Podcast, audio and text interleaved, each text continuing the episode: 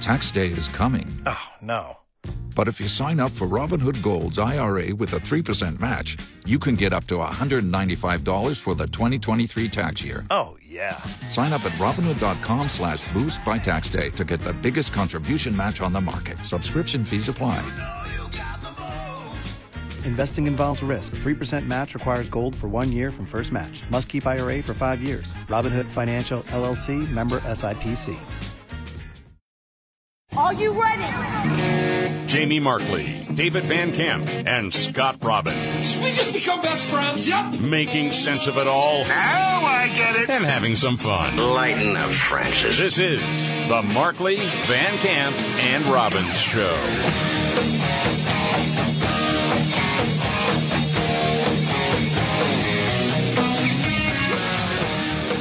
Welcome, welcome, welcome to Friday. It's the Markley, Van Camp, and Robbins Show. I'm David Van Camp. There is Scott Robbins. Jamie Markley is on special assignment. Friday at last. He's handing out rifles in Ukraine. Is that what he's doing? Speak. Oh, okay. No, he's on a beach in Florida, I think. Yeah. Well, anyway, we'll get right to it. What's happening in Ukraine is awful. Yep. It is all-out war. It looks like this is being taken into the streets right now as the government of Ukraine has not only waived many of the civilian firearm restrictions, but the report is they've handed out 10,000 fully automatic rifles now, because the next phase of this operation is going to involve street-to-street urban warfare. Yeah. Which is terrifying. However, I think that in the early portion of this invasion, there was a weird thing that I've noticed now in American media, is that they almost wanted to copy and paste what happened in Afghanistan back in August into Ukraine. That's a great point. I agree. Like Russia was going to come in, they're going to steamroll, and it's going to be over. Yeah, they're going to be laying down their arms with their hands up and, surrendering. And yeah. I admit, I just kind of was like, yeah, I guess that's going to be the case, because they're surrounded by Russia, and Russia does have superior materials with which to fight a war. That's true. But these guys are laying it out there right now. Oh, yeah. And there is a lot more resistance than Russia even expected, especially in Kyiv. The fighting continues there. Did you see the mayor? There's an old boxer. Yeah, dude's in a foxhole with a rifle. Yeah. The guy's saying, no, I'm taking up a rifle and I'm going to go. Yes, he is. Meanwhile, men ages 18 to 60 are not allowed to leave Ukraine because the Ukrainian government has said, we need you to fight. And a lot of people are putting up a fight. Yeah. And it is becoming, again, a taller order for Russia to do what it thought it was going to do a lot more easily. Now, their military didn't have to watch a video on diversity training before they took arms. Right, yeah. Right. Any vaccine mandates in place? I'm not sure. Yeah, well, I just assumed the Ukrainians would be asking before the Russians invaded to see the proof of vaccination and wear a mask. Right, exactly. Because after all, the virus is still out there, David. Yeah. Meanwhile, here, there's a lot of talk about whether or not Joe Biden, our president, is going far enough. They're not targeting energy right now, the current flow of oil and gas coming out of Russia, which seems like that's like the biggest vulnerability for Russia at this moment. But they're throwing all these sanctions out there, right? Hoping that in about a month, we'll see a change. People in Ukraine are like, we don't have a month. Okay. Well, President Biden made some news yesterday during a press conference about the Russian invasion of Ukraine, because apparently economic sanctions against Russia, or even the threat of those sanctions, was not an effort to stop Russia from invading. This makes no sense at all. This was news to me, but here is the president. No one expected the sanctions to prevent anything from happening. This is going to take time. It's not going to occur. He's going to say, oh, my God, these sanctions are coming. I'm going to stand down. He's going to test the resolve of the West to see if we stay together, and we will. We will, and it will impose significant costs on him. Well, that doesn't make sense, because the administration has been saying the opposite for weeks, and I have a more fleshed-out montage than what we played yesterday towards the end of the show. All right. If you want to hear all these administration officials talking about what the purpose of threatening sanctions even was. The purpose of the sanctions, in the first instance, is to try to deter Russia from going to war. The president believes that sanctions are intended to deter. We want them to have a deterrent effect. They're meant to prevent and deter a large-scale invasion. The sanctions are designed, in the first instance, to try to deter Russia from taking further aggression. The purpose of the sanctions has always been and continues to be deterrence. And then the president comes out yesterday and is like, well, that's not really what we meant. Did you hear the White House press secretary talking about this? Yes. Jen Psaki, yes, White House press secretary, was asked, hey, wait a minute, you guys have been saying for weeks that sanctions or even the threat of sanctions was meant to prevent Russia from doing this, saying, hey, if you do this, there's going to be a cost. And obviously that didn't work. Well, here's what Jen Psaki had to say about what Joe Biden went out and said yesterday. Well, I would say that later in the back and forth or the press avail, he also said when asked if sanctions cannot stop President Putin, what penalty can? And he said, I didn't say sanctions couldn't stop him, which leads me to believe that's not exactly what he meant. And this is one of many problems of having a senile man as president. Well, if that wasn't exactly what he meant, then what exactly did he mean? Right. Because he said pretty that's clearly. That's what he said, yeah. Sanctions. I understood it. And believe me, I don't understand much that comes out of that cake hole, but right. I got that one. Right, yeah. That actually sounded like the English language. We all heard it. Yes. I mean, no one expected the sanctions to prevent anything from happening. Right. And as you just heard, multiple administration officials for weeks have been saying the exact opposite of that. But I know there are bigger fish to fry with the Russia-Ukraine issue, and I know you feel very passionately about this. Yeah. It's Joy Behar on The View may not get to take a vacation. One of the most despicable human beings on the planet is Joy Behar. This is from ABC's The View yesterday. They're kicking around the whole what exactly is going on in Ukraine, the death, the destruction, the pillaging of a nation at the hands of Russia. Here's part of that conversation. I think this is Sonny Hostin who starts it off? Yeah, Sonny Hostin starts it. So you got Sonny and Joy bringing you the good news. There you go, yeah.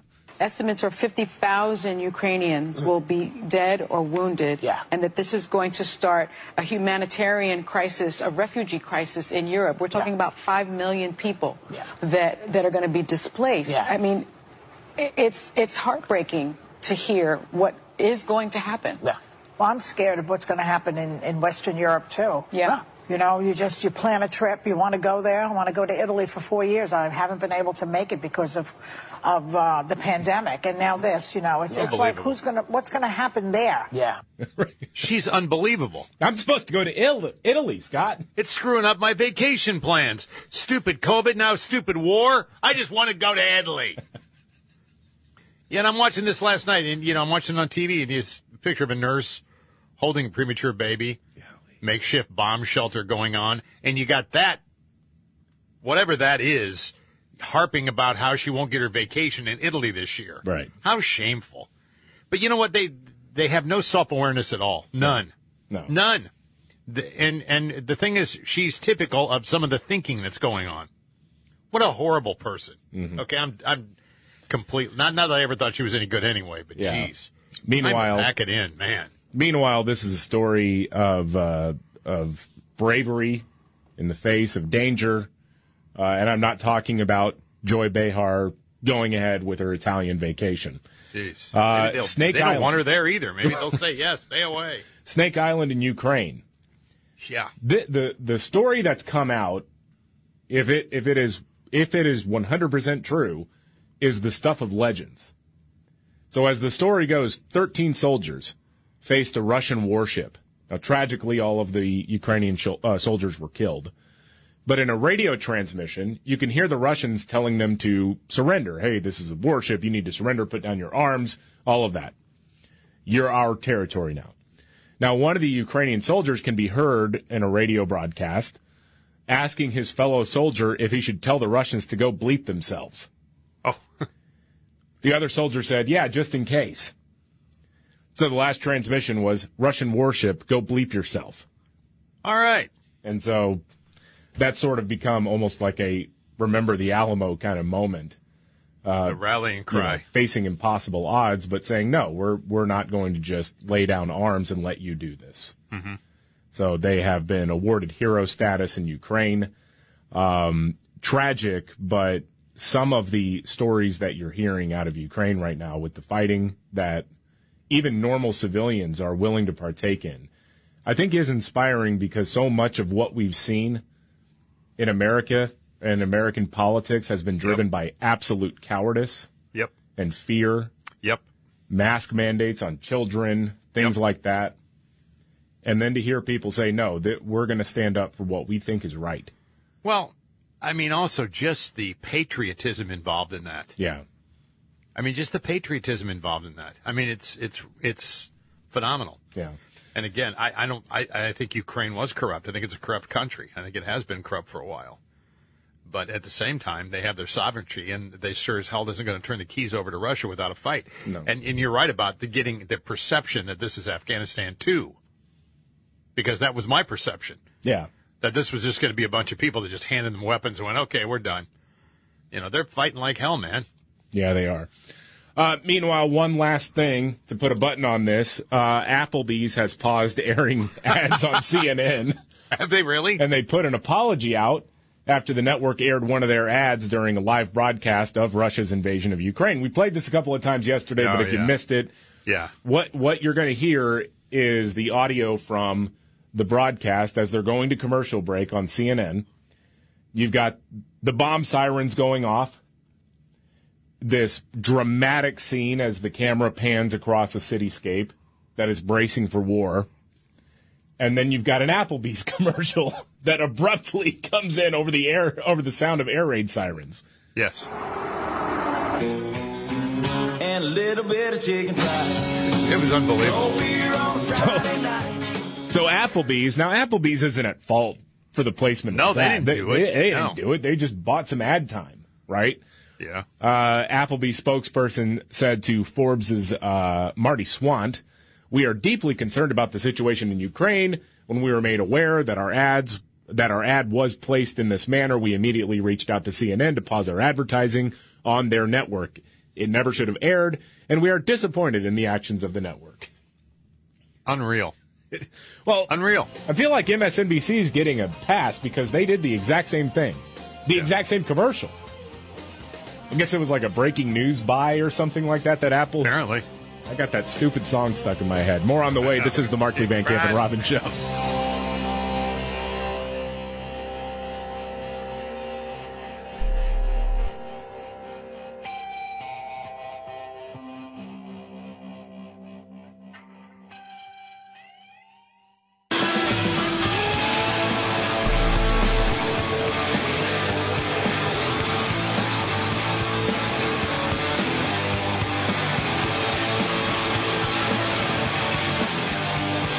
Markley, Van Camp, and Robin Show. I'm David Van Camp. There is Scott Robbins. Jamie Markley is on special assignment. He's running guns into Ukraine.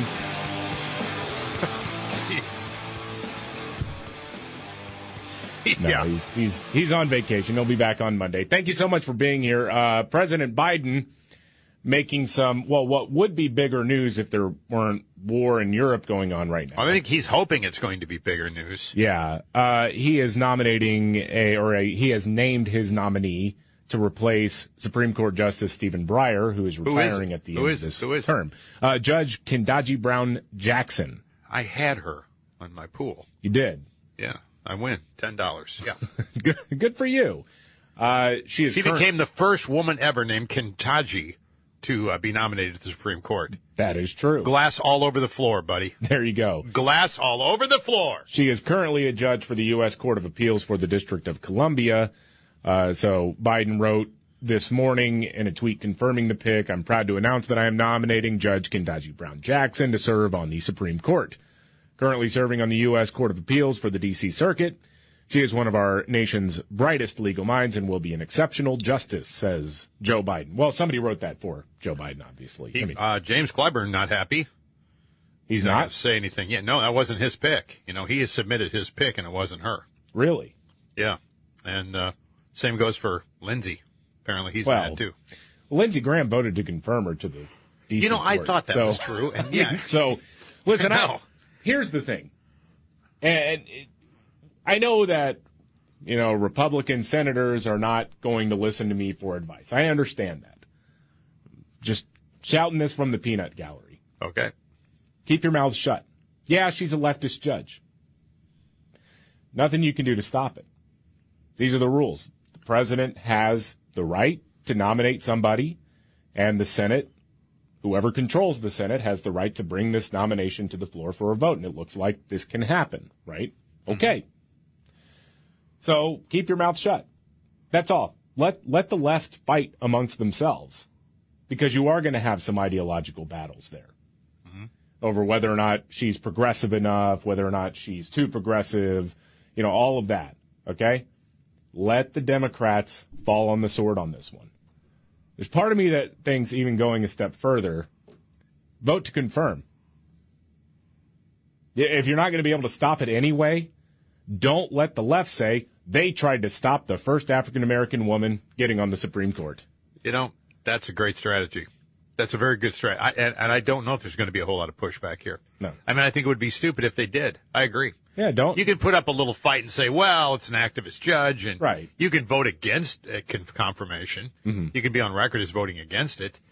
But at the end of the day, bigger fish to fry here, man. Right.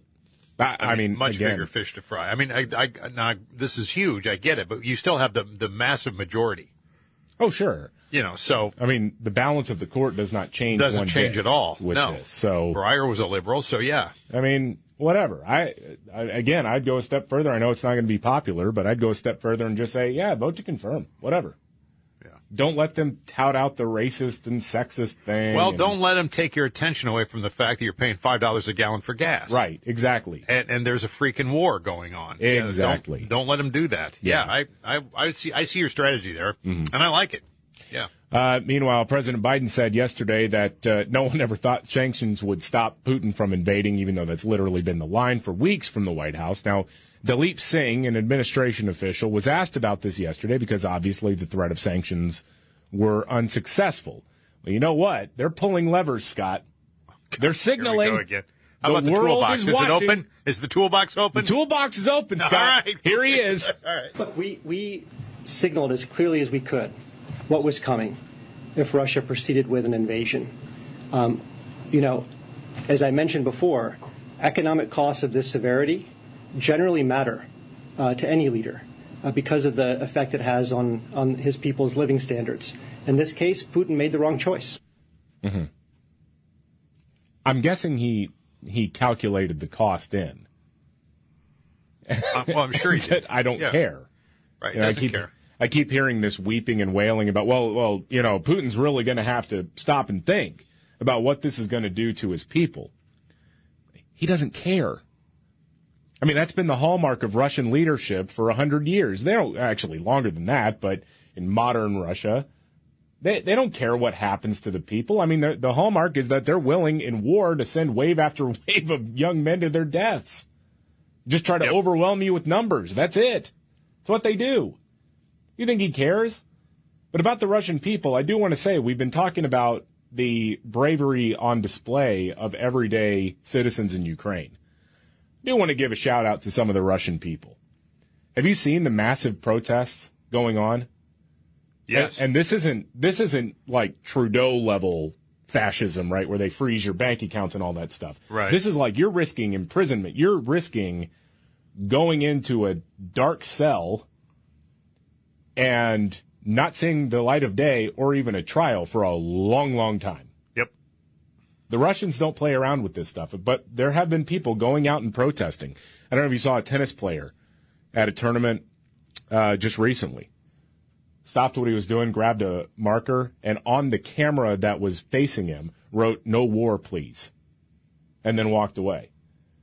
Like, I know that seems like, in the grand scheme of things, not the biggest thing in the world, but remember the context, you know? What prison was he hauled off to after that? Right, exactly. I mean, this is a guy who is making a statement that very likely, or very possibly, I'll say that, possibly could lead to him getting poisoned by his own government. Yes. I mean, they straight up kill dissidents. And I know it's a different country, but, I mean, in China, you saw what happened with Peng Shuai. She speaks out against the government, and she goes missing and then winds up throwing away her tennis career. I mean, these are thugs who do not think the way that you and I do. So it does take an awful lot of bravery to even do something as simple as that.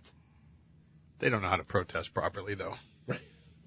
You got to start stealing stuff from stores, right, and burning down federal buildings, and, you know. Raid Moscow's Apple store. That's it. Yeah, that. Right. Hillary Clinton's weighed in. All right, we'll get to that next.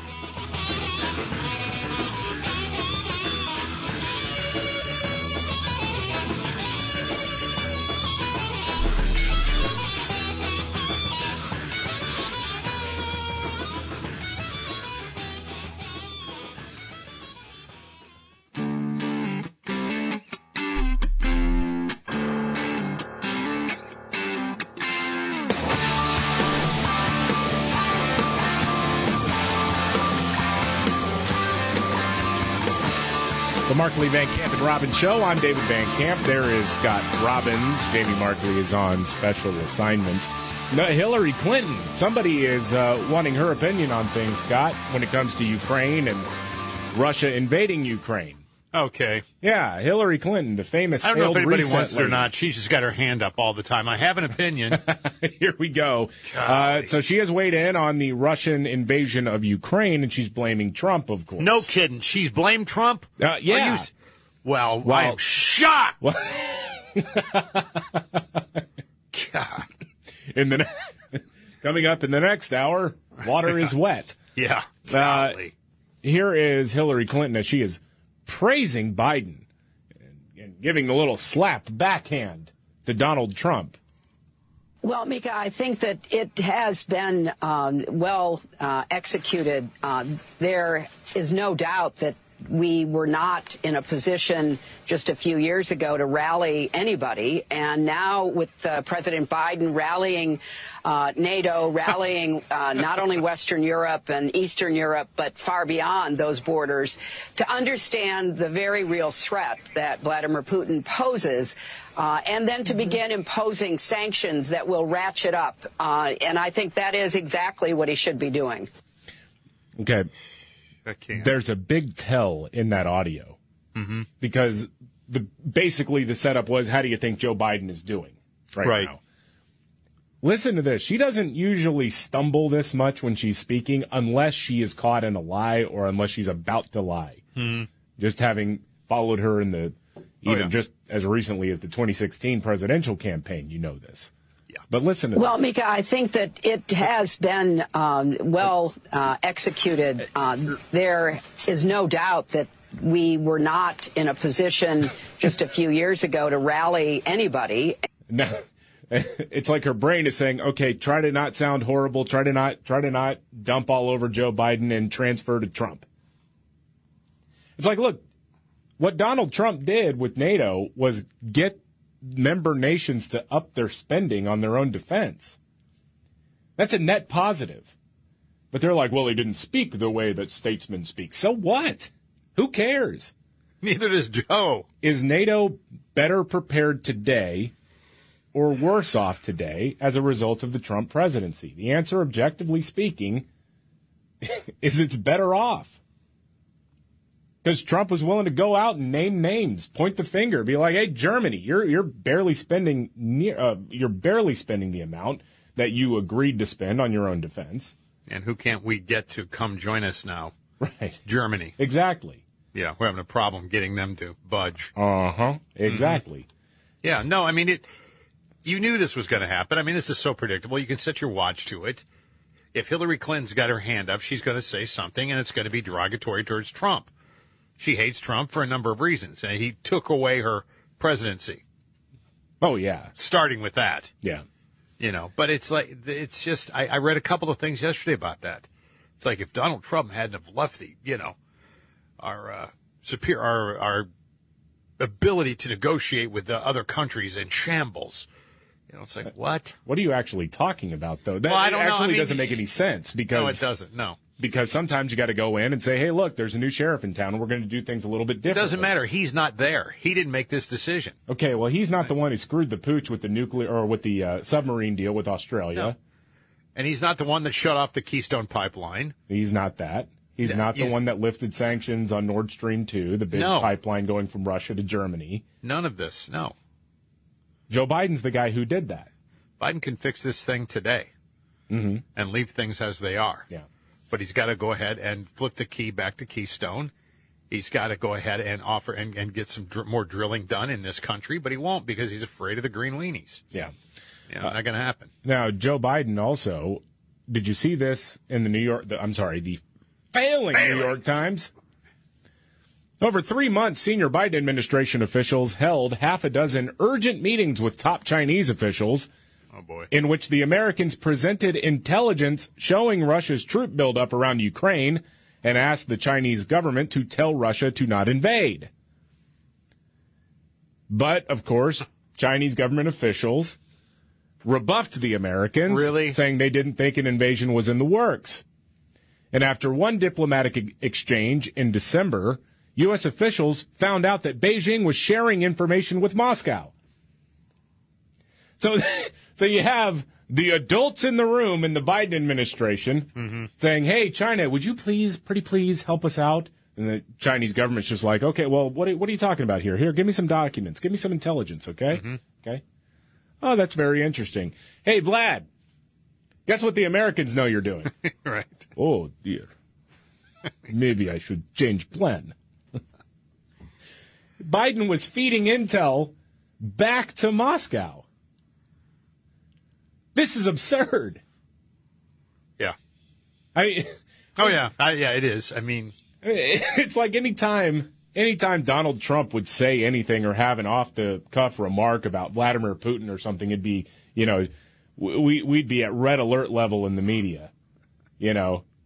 But here you have the administration actively handing over, through China, intelligence back to the Russian government, as we are scheming to try to prevent what has happened now in Ukraine. And nothing? It's like, it's a report in the New York Times. That's it. Is anybody going to start talking about, is there a pee tape on Joe Biden? I don't know. What does Russia have on Joe Biden? It's very interesting how that works. You mentioned oil and gas. Yeah, energy production in this country. Well, as gas prices skyrocket, the Biden administration announced this week that they are indefinitely delaying new oil and gas drilling on federal land and other energy-related actions, following a federal court ruling that blocks the administration from using their social cost of carbon estimate. This was in the Daily Wire. So a judge in the Western District of Louisiana blocked federal agencies from using this estimate, known as the social cost of carbon, to assess pollution from carbon emissions by energy production and other industrial sources. So this decision blocked the Biden administration from using that.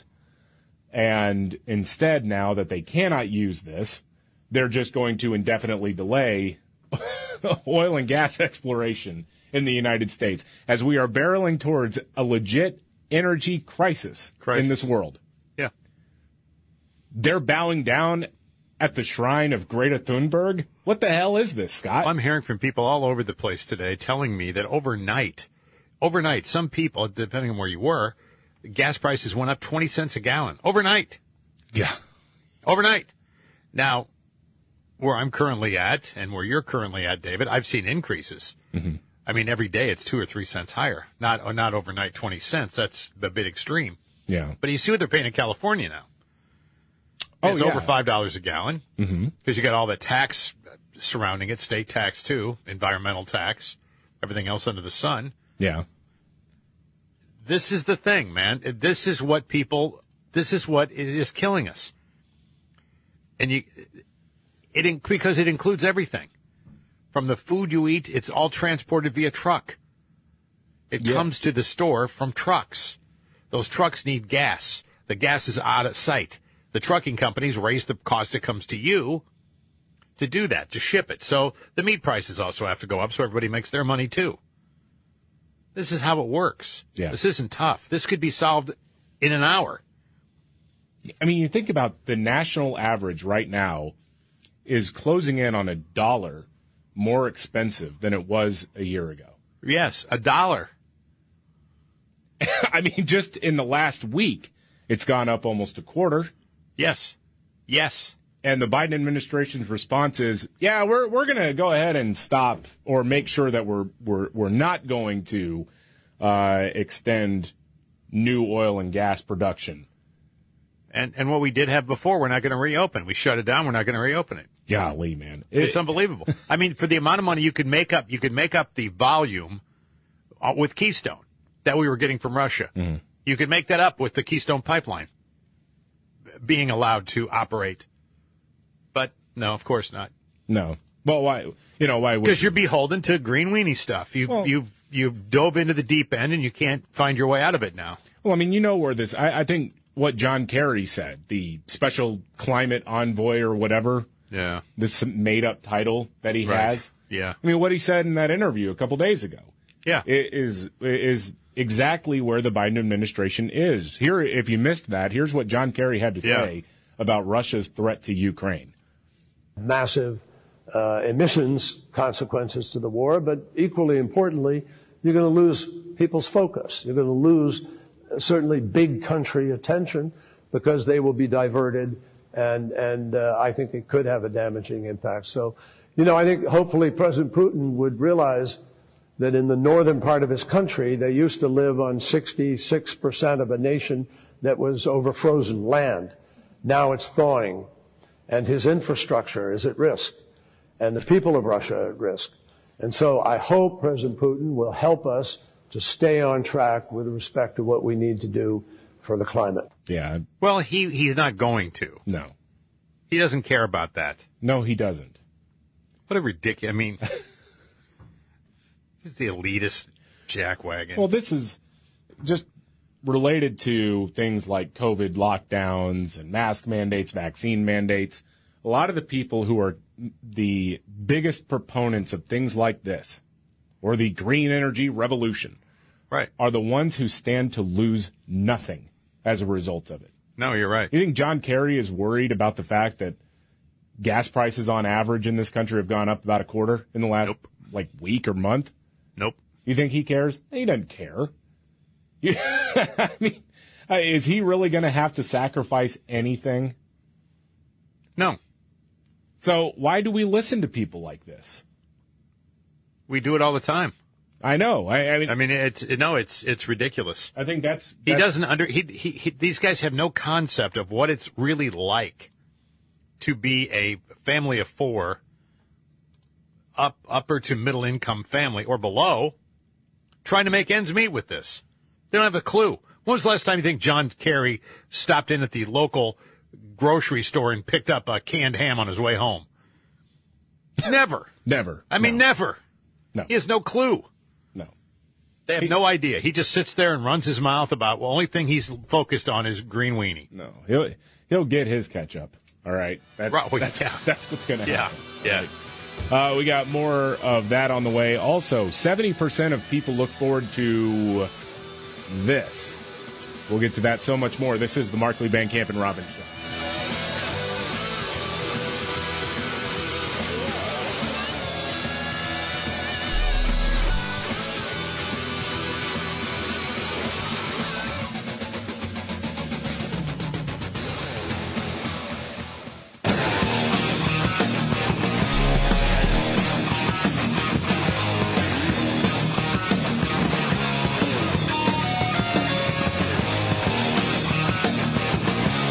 Markley, Van Camp, and Robbins Show. I'm David Van Camp. There's Scott Robbins. Jamie Markley is on special assignment. One of your favorites, Scott, is back in the news. Eric Swalwell. Eric Swalwell is the California congressman who was also having a torrid love affair with a Chinese spy named Fang Fang. Fang Fang. Yes. He's pathetic. Still sits on the House Intelligence Committee, huh? See the weird beard he's got now, too, by the way? Yeah, I've seen that. Yeah, he's growing out. It makes him look a little less like a confused 12-year-old. That's true. He is suggesting that we kick out Russian students out of American universities. Oh, my. If they are, I thought this was a xenophobic attack, okay? If we're playing by the rules of the left for the last, 7 years, that is an un-American and deeply xenophobic and hateful type of rhetoric. Yeah. And the idea is expelling anybody who has ties to Russian oligarchs, anybody in the Russian government, pretty much same thing. But I don't disagree with Eric Swalwell in this case. But we got to do the same thing for China. But the guy saying it slept with a spy. Right. And he's going to kick people out for associating with Russia. Or having This guy is sleeping with a spy. We can't even kick people out of Congress when they've been compromised by foreign spies. No. Sleeping with a foreign spy. Yes. And he's on top of Pious Mountain now wanting to throw him out. Golly.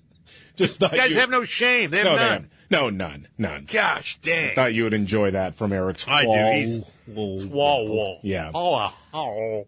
Boy, here's a heck of an update on the COVID front. Tech giant Google has now announced that it is ending its company's COVID-19 vaccine mandate for workers here in the United States. Good. They say that, well, the virus numbers have fallen low enough that we can reopen the San Francisco area headquarters and bring workers back into the office for 3 days a week. Now, they've had 2 years of, or almost 2 years of strict pandemic restrictions. But Google Real Estate and Workplace Services Vice President David Radcliffe sent a message to workers stating the company is lifting the testing requirement imposed in January, which applied even to vaccinated employees. And in addition, Google is dropping its social distancing requirement and masks for vaccinated employees in most areas. They said that a few cities will still require masks, but they are likely to drop them soon. It feels like the game is kind of up here, Scott. It is. It is. You got enough people saying, hey, this doesn't make sense. We really are just kind of shooting ourselves in the foot right now by saying that unvaccinated people can't work for us. Especially because vaccinated people can still get it and still spread it. Mm-hmm.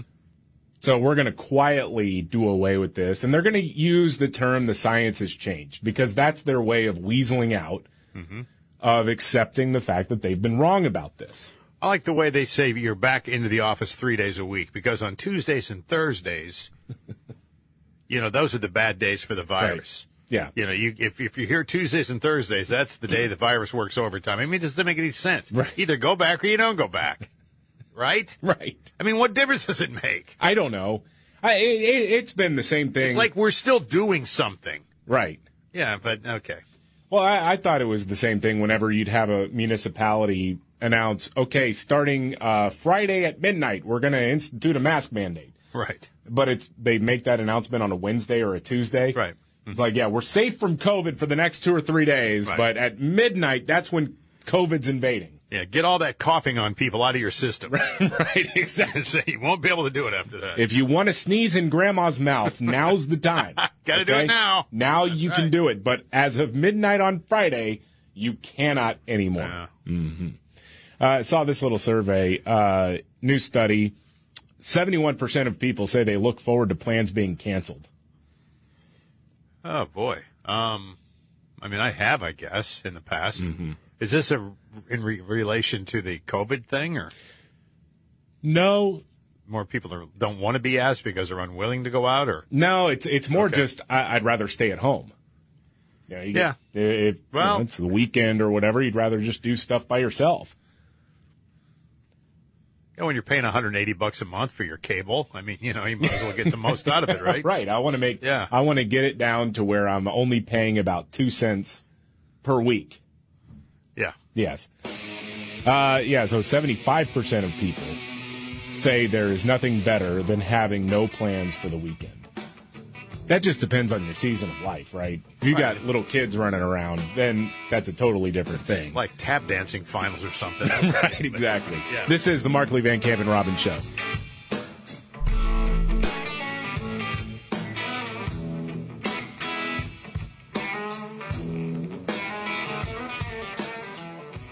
Are you ready? Jamie Markley, David Van Camp, and Scott Robbins. We just become best friends. Yep. Making sense of it all. Now I get it. And having some fun. Lighten up, Francis. This is the Markley, Van Camp, and Robbins Show.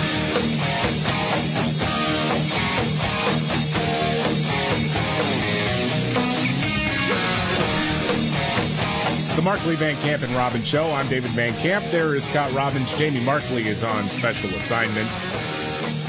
I just want to throw this at you, Scott, real quick. Let's do it. New York Times reporting on Ukraine and the Russian invasion of Ukraine. They are wondering, where is the mask? Where are all these people's masks? Yeah. See, I was joking about that. Yeah.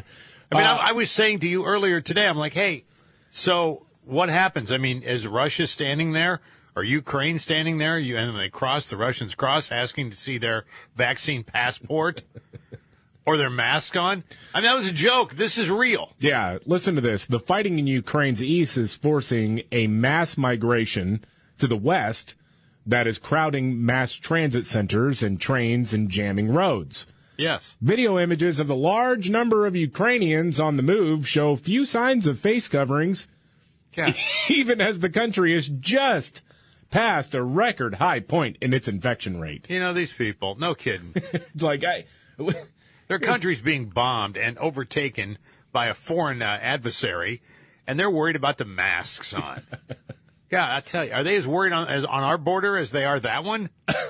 I'm just asking. No, they're not. They're not at all. No. No. You got men, women, and children sheltering in place, hunkering down in train stations, and they're like, "Where's your mask?" Golly. Jeez. It's an illness, man. It really is. Meanwhile, Hillary Clinton has weighed in on the Russian invasion of Ukraine, and of course she is blaming Donald Trump, and she's saying that, you know, Republicans are just naive. Oh, gosh. They're pushing this narrative that there's this huge segment of conservative America that is like, yeah, Putin, invade Ukraine. We love this. Oh, yeah, I know. I don't see that, but, you know, it's like... No. You don't have to. A couple of people on Twitter say something, and then Donald Trump, he did that. He did an interview earlier this week, and he's been taken completely out of context, really, where he was saying, "Oh yeah, he declared these two regions independent. How smart is that? How genius is that?" Nobody gets sarcasm. He's not actually saying, "Oh yeah, that's a brilliant move, and I support it." He's saying, "Oh yeah, it's not unlike a lot of the analysis that you're seeing. Is that this was." His way of saying, I'm not really invading, I'm taking what's mine already. Well, in order for sarcasm to work, I mean, you have to have an audience that is willing to laugh and understands humor. Right. These people, they have no sense of humor at all. That is true. I mean, none. They laugh at nothing. They're unhappy people. They're very unhappy people. No, they don't laugh at nothing, Scott. They laugh whenever a conservative dies of COVID. Yes. That brings them joy. Or loses an appendage or goes blind or something like that. That brings them joy. That's knee slapper. That's about it. Mm-hmm. Anyway, this was Hillary Clinton talking about how naive Republicans are. Yes, the lady who gave Putin the reset button. The literal reset button. Oh, yeah. Remember one of the most humiliating moments in diplomacy in the United States. Here is Hillary Clinton on MSNBC. Well, I think it's happened because starting with the ascent of Trump, there has been, sadly, a total loss of spine and conscience among too many Republicans who at first saw no harm in echoing and parroting the kind of crazy stuff that Trump would say, totally against history, against common sense, as you know so well. There's also another element, which is these people are naive in such a dangerous way. And I think the naivete that we saw starting with Trump, but which has now been accelerated, is really hard to understand, Joe. But nevertheless, we have to deal with it, and we have to call it out. What is naive about Donald Trump telling NATO to up its game when it comes to spending on defense? What's naive about sending weapons systems in bulk to Ukraine? And what's naive about putting sanctions in place to make sure, or to try to make sure, that Russia didn't get a foothold or a further foothold on energy in Europe? What's naive is the president sitting there now who told us during the campaign that Vladimir Putin was afraid of him. Right. He didn't want him to be president because he was scared of him. He's gone toe-to-toe with him many times. Right. And he knows that Putin just quivers in his shoes whenever Sleepy walks in the room.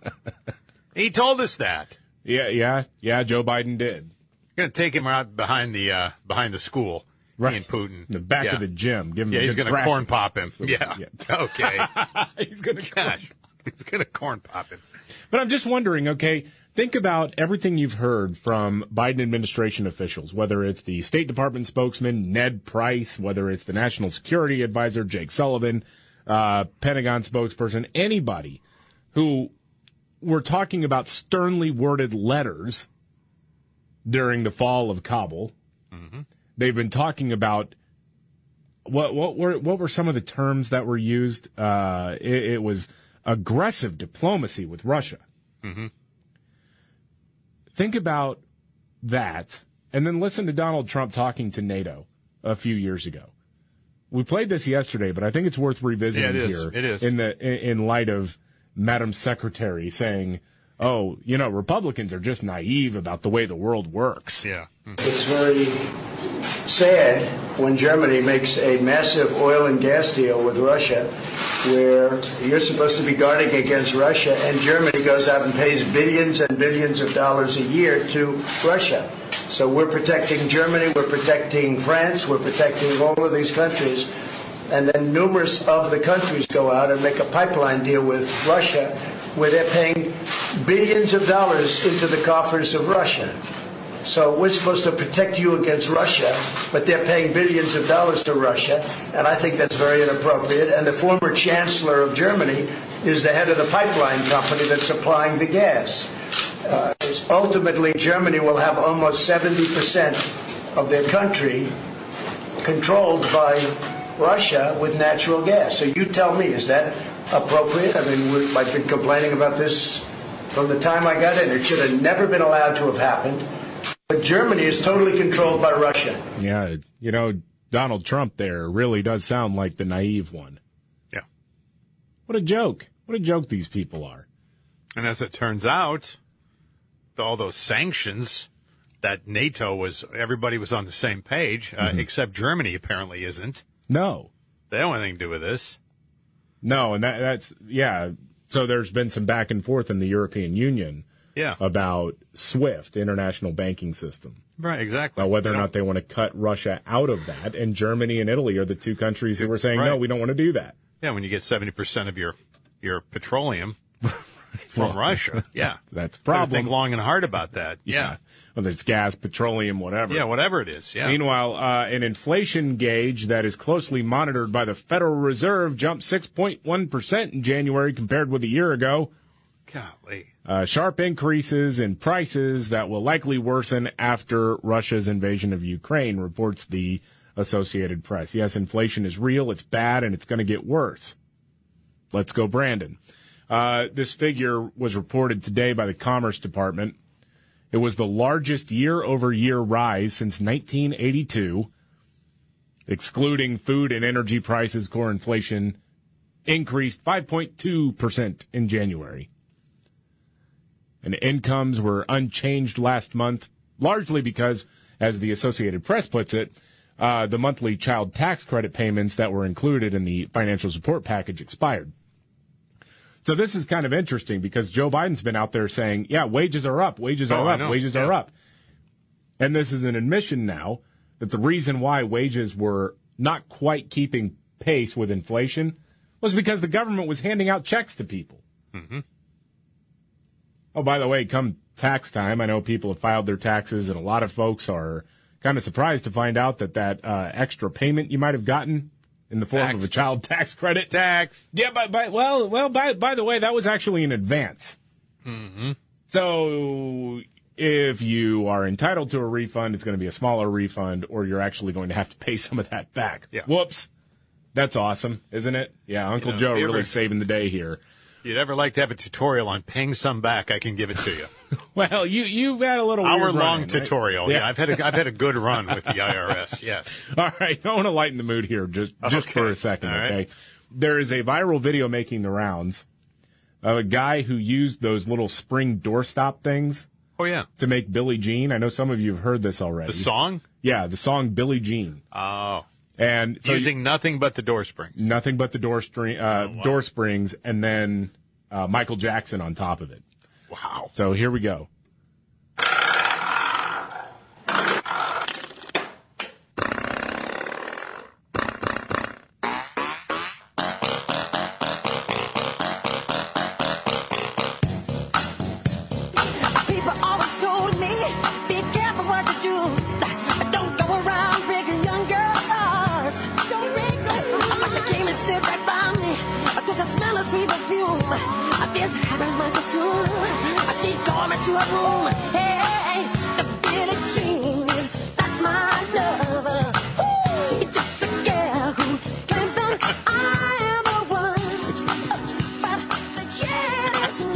As the biggest Michael Jackson fan I know, Scott. Oh, right. Yeah. You've got the Michael Jackson wall art in your apartment.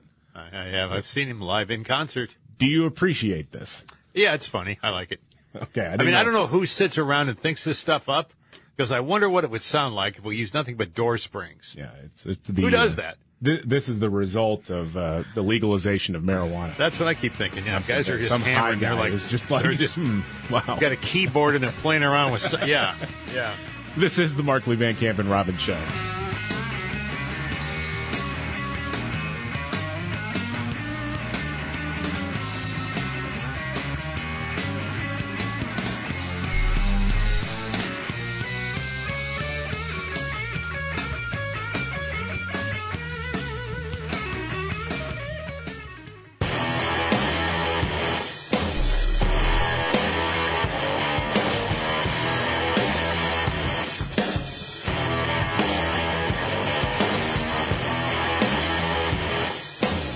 Markley, Van Camp, and Robin Show. I'm David Van Camp. There is Scott Robbins. Jamie Markley is on special assignment. He'll be back on Monday. Thank you so much for being here. Huge news for you, Scott. What you got? The CDC says the science has changed again. I heard this. Okay? Yes. As the headline at ABC News reads, CDC to ease masking recommendations for 70% of the country. Well, about time you got on board. Including inside schools. No. They've got new metrics, okay? Because inside schools, you tell me. The science has changed, yes. All right, let's go. Some 70% of Americans will be able to remove their masks indoors, including inside schools, under new guidance to be released by the CDC today. All right. Under the new metrics and the updated guidance, more than half of U.S. counties, which make up 70% of where Americans live, will be in areas of low or medium risk and no longer recommended to wear masks. So they've just changed what the level of risk is. Yeah. They're like, you know what? We're going to lower that threshold a little bit. These guys. Texas and Florida are just like, what are you guys talking about? So, finally, now can schools safely have their children remove their masks? Although that's been the case for, I don't know, months now, but they can do it now? Yeah. I mean, now that the CDC has come out and said so, all right, there you go. A CDC requirement that people continue to wear masks on public transportation, however, will remain enforced for now. Okay, so according to one official. This is the wear them on the bus. Kids got to wear them on the bus. The official said the new guidance will consider now three factors. Okay, let's hear them. New COVID hospitalizations, current beds occupied by COVID patients, and hospital capacity, and new COVID cases, which will mark a shift from focusing on daily spread to look at the overall burden of COVID. This drives me absolutely freaking insane, Scott. I know. I've been saying this for, almost 2 years now. I've been here for those 2 years, and yes, he has, by the way. This has always been consistent. Yes. Why are we paying attention just to case numbers, especially if you're upping testing? You're going to get a lot of cases where people are having mild or limited symptoms. You're not talking about death and destruction. You know, you always hear the counterpoint, man, one of them can be productive of a wave, blah, blah, blah, blah, blah. Right, okay. Mm-hmm. But you're not looking at the minutia in that case. You're not looking at the actual statistics that matter, because the whole idea behind 15 days to slow the spread, the entire thinking was so that we don't overwhelm hospitals. Well, if hospitals are not overwhelmed, then there's no point in shutting things down and putting COVID restrictions in place. There's no point. Stop paying attention to raw case numbers and start actually figuring out what it looks like on the ground. Yeah. Yes. So almost 2 years later, the CDC has caught up with some idiot who does a radio show. By the way, David Van Camp is no immunologist, mind you. I know. Yeah. It's common sense. But he does know how to read and interpret what he reads. Yes. So now they're going to weigh hospitalization numbers and hospital capacity to determine whether or not an area is at a low, medium, or high risk, which means that, yes, most of the country will be out of that. Yeah. The science didn't change here. Yeah. The politics changed. That's what it is. The CDC's looking around and realizing, okay, people aren't listening to us anymore. Even Democrats are saying we're a freaking joke. So now we're going to change the metrics so that we can pretend to be some authority on something. Yeah, after we've altered the psychology of children moving forward for the next, for maybe the rest of their life. People. Well, you know, because, I mean, I talked to people in that business with the schools, right? Mm-hmm. And a lot of schools are still masking, you know, got to be masked. And even though some of the mask mandates have been lifted, there are children, and these are younger kids, who are so afraid to take the mask off. They won't do it. Yeah. They won't do it. I mean, they're not forcing anybody to do it, but these kids are given an option. They're so freaked out by the CDC and people like Walensky and Fauci that it's become an extension of what they are. They wear them all. Yeah. They're terrified to take them off. Yeah. Golly. Yeah, because adults have spent so much time scaring the hell out of them. Telling them, if you don't wear that mask, you're going to kill grandma. That's right. Well, you don't want to kill grandma, do you? Right. Or you don't want to die. Right. You know, if you really want to tackle misinformation, don't look at what some, you know, what Stoner Bro 420 is saying on Reddit, okay? Right. Look at what public health officials have done.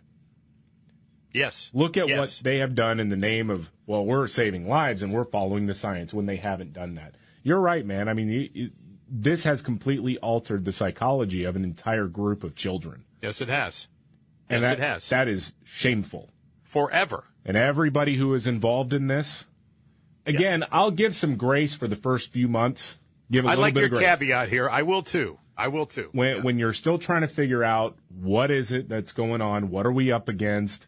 Obviously, we don't want to just say, okay, children, we're going to test this out on you to see if this is really bad. You can't do that. But after, I don't know what I would pin it at. I'll just pick a number. 6 months, my grace starts to fade. Right. In terms of what I'm willing to extend to people who did this to kids. Couldn't agree more with you. Yeah. Yeah. Meanwhile, this is a crazy story. 38-year-old guy in New York told his doctor he'd been having a hard time breathing for several years, didn't know why. So they put a little camera up his right nostril.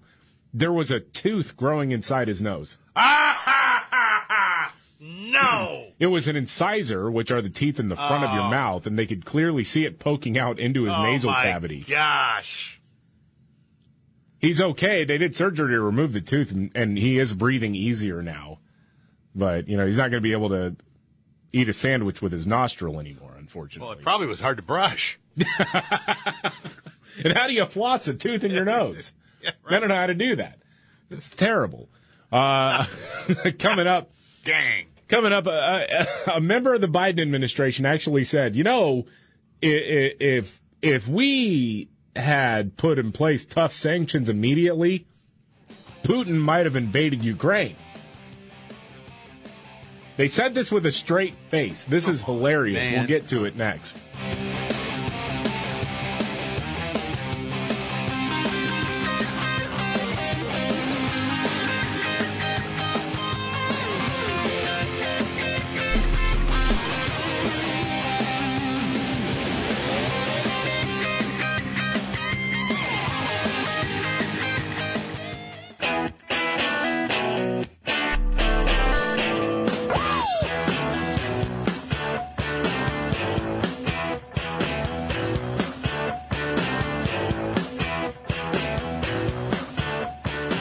Van Camp and Robbins Show. I'm David Van Camp. There is Scott Robbins. Jamie Markley is on special assignment. Thank you so much for being here.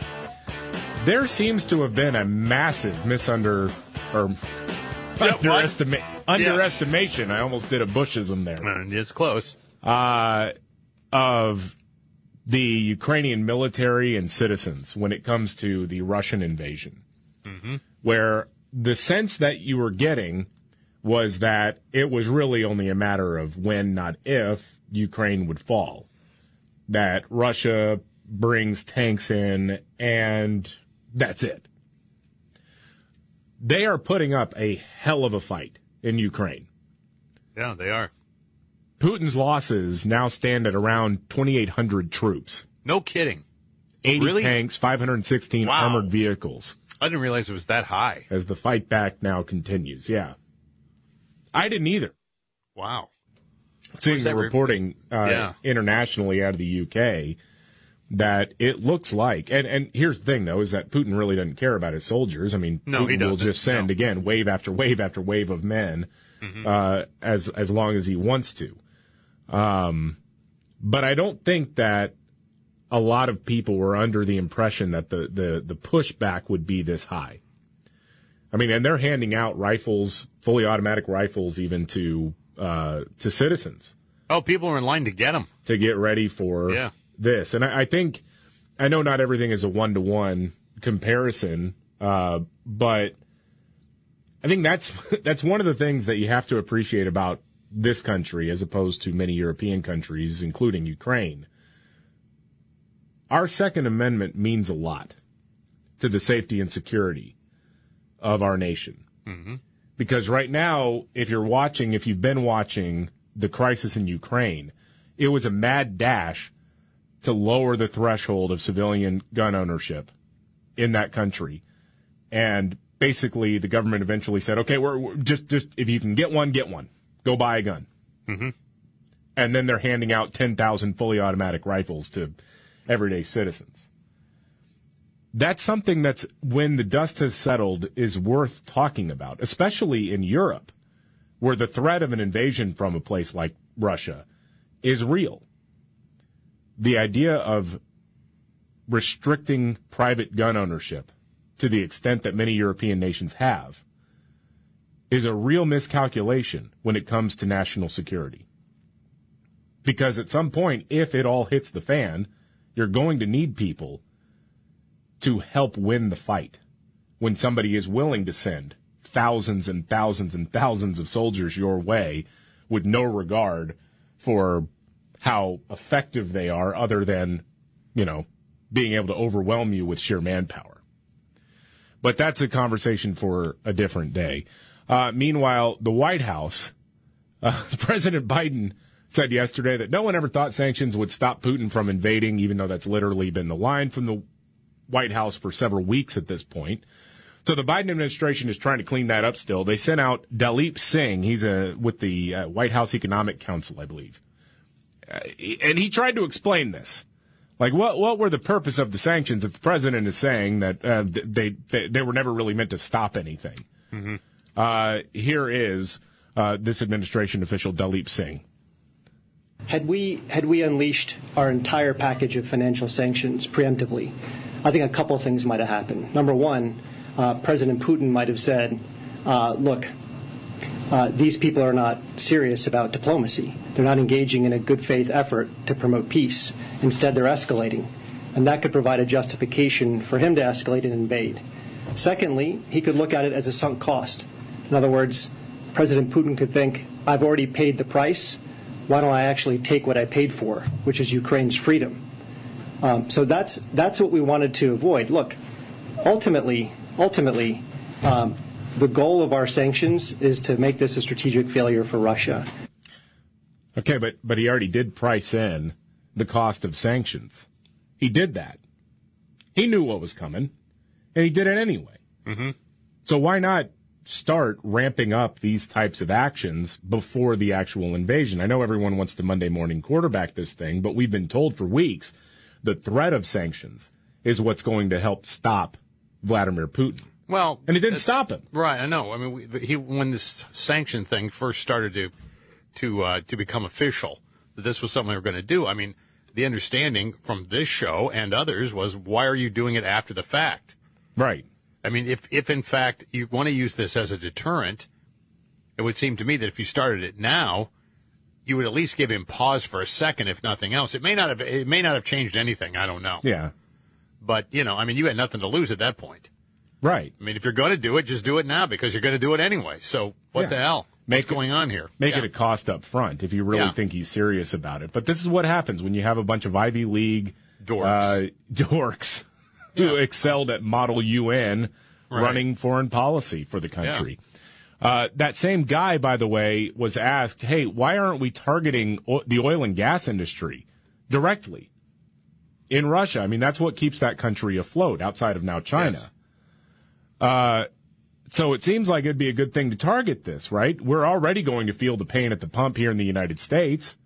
Europe is already going to feel the pain at the pump, and they're going to feel the pressure on natural gas.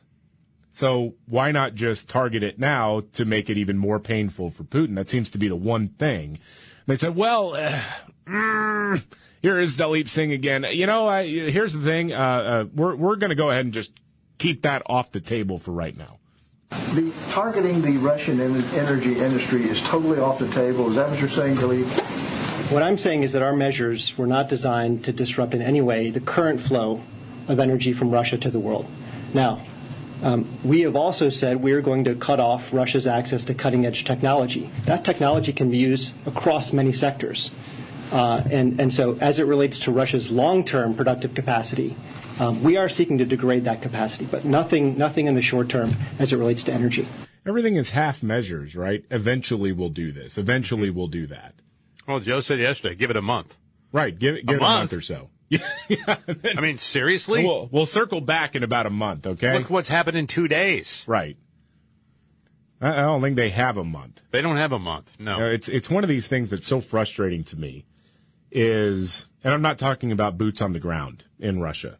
Right. On the part of U.S. soldiers. But it's the idea that you're going to try to slow walk a lot of things. That projects weakness. And right now, China is definitely paying attention to what our response is. So we have a situation where the sanctions that are being put in place are already going to have a negative effect on our economy. We know that. That's baked in, right? Hopefully not as bad as what happens in Russia. But it's sort of like if you're going to feel the pain, just do it, right? Rip off the Band-Aid and do it and try to get this thing done with as quickly as possible with the least amount of bloodshed as possible. Mm-hmm. But this slow walking thing is just going to let this whole situation fester and slowly but surely make Putin more desperate. Again, it's like I don't have one of them fancy Harvard degrees at all. No. I'm just trying to approach this with common sense. Well, and also you mentioned the energy sector. I mean, if you're going to do it, do it. It's not like they're exporting a ton of stuff to us. Yeah, that, you know, we can cut off and go, okay, we're not taking any more Stoli. You know, we're going to make our own vodka now. I mean, but right? I mean, like, you know, you talk about China. I mean, that's a bigger deal. Well, with oil and gas products, and there are imports that we take. Yeah, there are. Well, of course there are, but I mean, you know, that's the big nut right there, right? Yeah. You know, so, but as you pointed out, I mean, Joe Biden could alleviate that pressure today. Could do it today. Could announce today. Say, all right, we're going to fire up Keystone. It should be up and running within the next 2 weeks. Also, this federal lands, we're going to start drilling on these federal lands. Mm-hmm. We're going to become secure again. Yes. At some point in time, when we feel secure enough with our relations with oil-producing countries, then we'll go ahead and slowly back it off so you green weenies will throw you a bone on that one. But, I mean, there is no reason this is happening. Right. Outside of that. Yeah. Meanwhile... fossil fuels. Meanwhile, I know this is being hailed as a big success by some. I'm just enraged by it. The CDC is going to be easing masking recommendations using new criteria. Because so right now they've been categorizing like low, medium, high risk areas based on only case counts, the number of positive COVID tests in any given region. And that's where their mask guidance and all that nonsense have come from. Well, now you know what they're going to do. They're going to go ahead and start paying attention to hospitalizations, Scott. Really? And hospital capacity. And they're going to say, well, we're adjusting what we think of as a low, medium, and high risk with COVID based on what's actually happening in the hospitals. And I'm like, listen, okay. Again, I'm just an idiot talk show host, all right? Yes. We were talking about this almost 2 years ago. 2 years ago, yeah. You were looking at the wrong metrics. But now the CDC is saying, well, the science has changed. When again... science hasn't changed. No, it has not changed. It hasn't changed at all. The only thing that's changed is the politics behind it, is that you've got major Democrats who are now saying, okay, we're doing away with mask mandates in most situations and yada, yada, yada, right? Because they're bracing to get their heads handed to them. Right. Based on the heavy-handed policies going, I mean, of course, this is all midterm related. Yes, exactly. Yeah. So we'll wait for the official announcement. I can't wait to hear that nervous wreck, Rochelle Walensky. You know, the other thing I can say about this too is voters, potential voters, politicians should feel the wrath of the electorate. Should be afraid of the electorate, and they should be scared of people. Yeah, voting their butts out. You know, if you're not representing the people, you're just representing special interests, which you were and still are in some cases, then, yeah, you should be afraid of losing your job. Yeah. And I would argue you should lose your job. Because if you're not afraid of losing your job, you get these guys that have been there for 50 years doing the same nonsense and nothing changes. Yeah. So, well, yeah, you talk about firing up a base. This has done it. Yeah. I mean, COVID restrictions and things have done it. And they know it because they're looking at the polling. They're going, oh, crap. You know, I better open things up again. People are mad. Yeah. And they should lose their jobs. Absolutely, I mean, they should. I didn't care about it 2 years ago because it wasn't up for re-election. Right. But now I am. That's it. And that's how stupid they think people are. Absolutely they do, that if we change a few months ahead of an election, people are going to forget that we kept their kids out of school for 2 years. Yeah, we can go on the debate stage and say, well, listen, I'm for, opening up schools. We have always been for opening up schools, okay? In the last 48 hours, I have advocated for it. God dang it. Got another news up on the way. Also, we got to get you set up for the big old Friday 5 coming up. That's next on the Markley, Van Camp, and Robbins Show.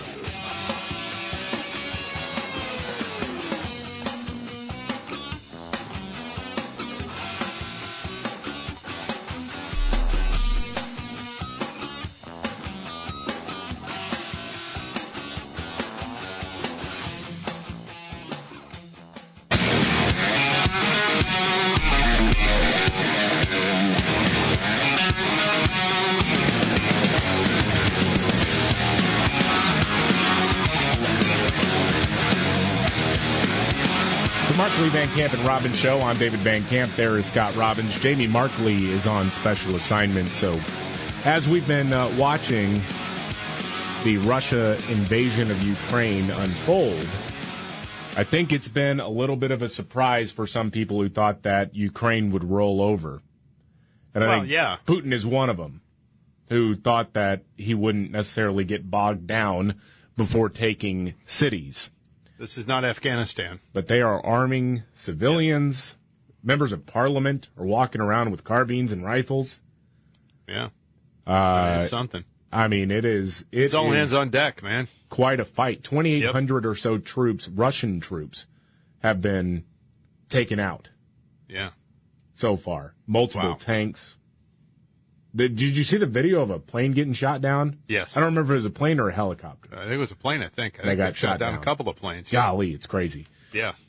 But as we're watching that, I want to flash back a little less than 3 years ago. Okay. Joe Biden at a leadership conference talking about how dangerous, how dangerous it would be if Donald Trump became president again or was reelected. It's going to take a hell of a lot of work to make up for all the damage he's done internationally and nationally.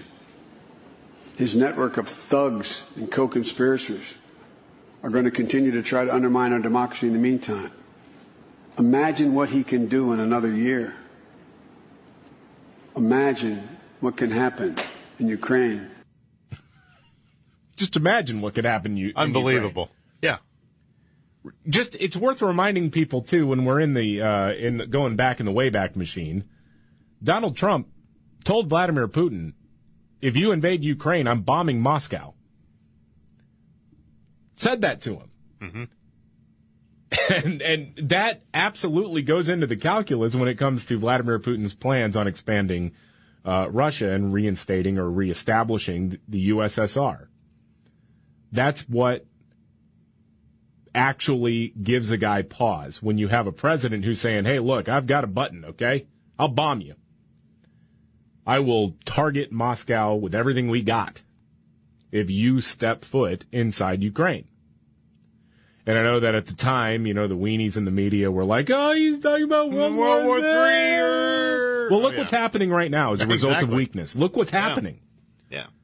Again, man, I don't have your fancy Ivy League degree in foreign policy, but I do know that thugs like Putin, Kim Jong-un, Xi Jinping, they understand when somebody is a wild card and might use force. They understand force because they use force as well. They understand that there are certain bears you cannot poke. But when you've got these guys out of the Model UN and the think tanks and whatnot in the Biden administration going out and saying, well, we're going to use aggressive diplomacy and we're going to put these sanctions on and there's going to be a real cost to what Vladimir Putin's doing, that obviously and demonstrably has a much weaker effect on Vladimir Putin than what Trump said in plain English. I'm going to bomb you. And because you didn't know if it was a bluff or not. No, you don't know if it's a bluff or not. I mean, isn't that 90% of fighting? I mean, is sensing weakness from your opponent? I mean, if you sense it, you're more likely to go all in. No, it's also move fast, hit first. Yeah, right. Yeah. Move, hit first, move fast, but also back up your words. I mean, right. This isn't tough, man. No, it's really. But they didn't know if Trump was crazy. I didn't know if Trump was crazy enough to do it. Yeah, I mean, nobody did. It's one of those things. I remember he may be nutty enough to pull this. He may do it. I remember Jamie saying, you know, wait, you know, do you think? I have people ask me all the time. Do you think that Trump is a lunatic or if he is really good at manipulating people? Like if he's really good at if he knows exactly what he's doing? And the answer is yes. I think both. I think Trump is kind of a lunatic. Yeah. And that served us well on the world stage because that also gives your emissaries who are overseas saying, listen, my boss is crazy and I have no idea what he's going to tweet next. I don't know. Okay. I mean, that's the thing. I don't know. I have no idea. And you, world leader, don't know either. Right. Exactly. That's a problem. All right. Yeah. It's good cop, bad cop on the world stage. Yeah. We got a corn pop and Joe's got a bike chain. We got to get you set up for the Friday Five in honor of the 1980s calling and wanting its foreign policy back. Right. We're doing one-hit wonders of the 1980s. What are the top five one-hit wonders from the 1980s? The phone number is 210-619-2053. That's 210-619-2053. The Friday Five starts next.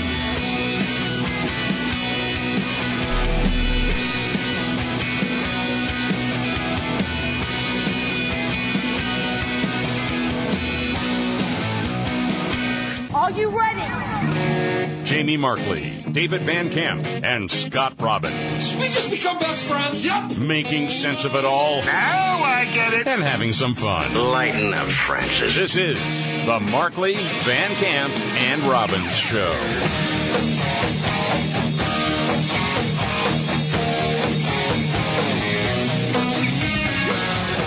The Markley, Van Camp, and Robbins Show. I'm David Van Camp. That's Scott Robbins. Jamie Markley is on special assignment running guns and ammo into Ukraine as we speak. Yes. Mm-hmm. Yeah. I'm just going to keep saying that because you know, it'll up his credibility, I think. He's wearing our T-shirt, though, to give us all the cred. Right, right, exactly. Right. Yeah. Yes, this Kalashnikov brought to you by the Markley, Van Camp, and Robbins Show. Oh, yeah. No, it's that time of the week, though, doing the Friday Five. The countdown rolls on, man.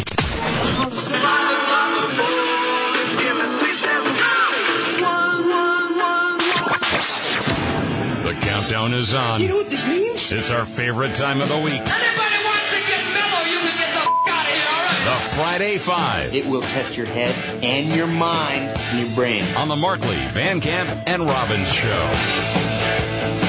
All right, Friday Five. If you're new to the show, this is a countdown we do every week. We take a little bit of a break from the news. Just for about half an hour, have some fun. Usually it's a music countdown inspired by a holiday. This time, it's inspired by the news, the Russian invasion of Ukraine, and it's a bit of a throwback to that old this clip that really does not age well from Barack Obama after Mitt Romney in 2012 said that Russia was a big threat to the world and the United States in particular. And what Obama at the time said was, we all know, in the 1980s are now calling to ask for their foreign policy back. Yes. Yeah, knee slapper. The 1980s have called and we didn't answer. That's what Mitt Romney, now a senator, had to say about the situation going on in Ukraine. So we decided, hey, let's make a countdown based on that, based on the 1980s. And it's the top one-hit wonders of the 1980s. How do you do this? How do we add this up? Yeah.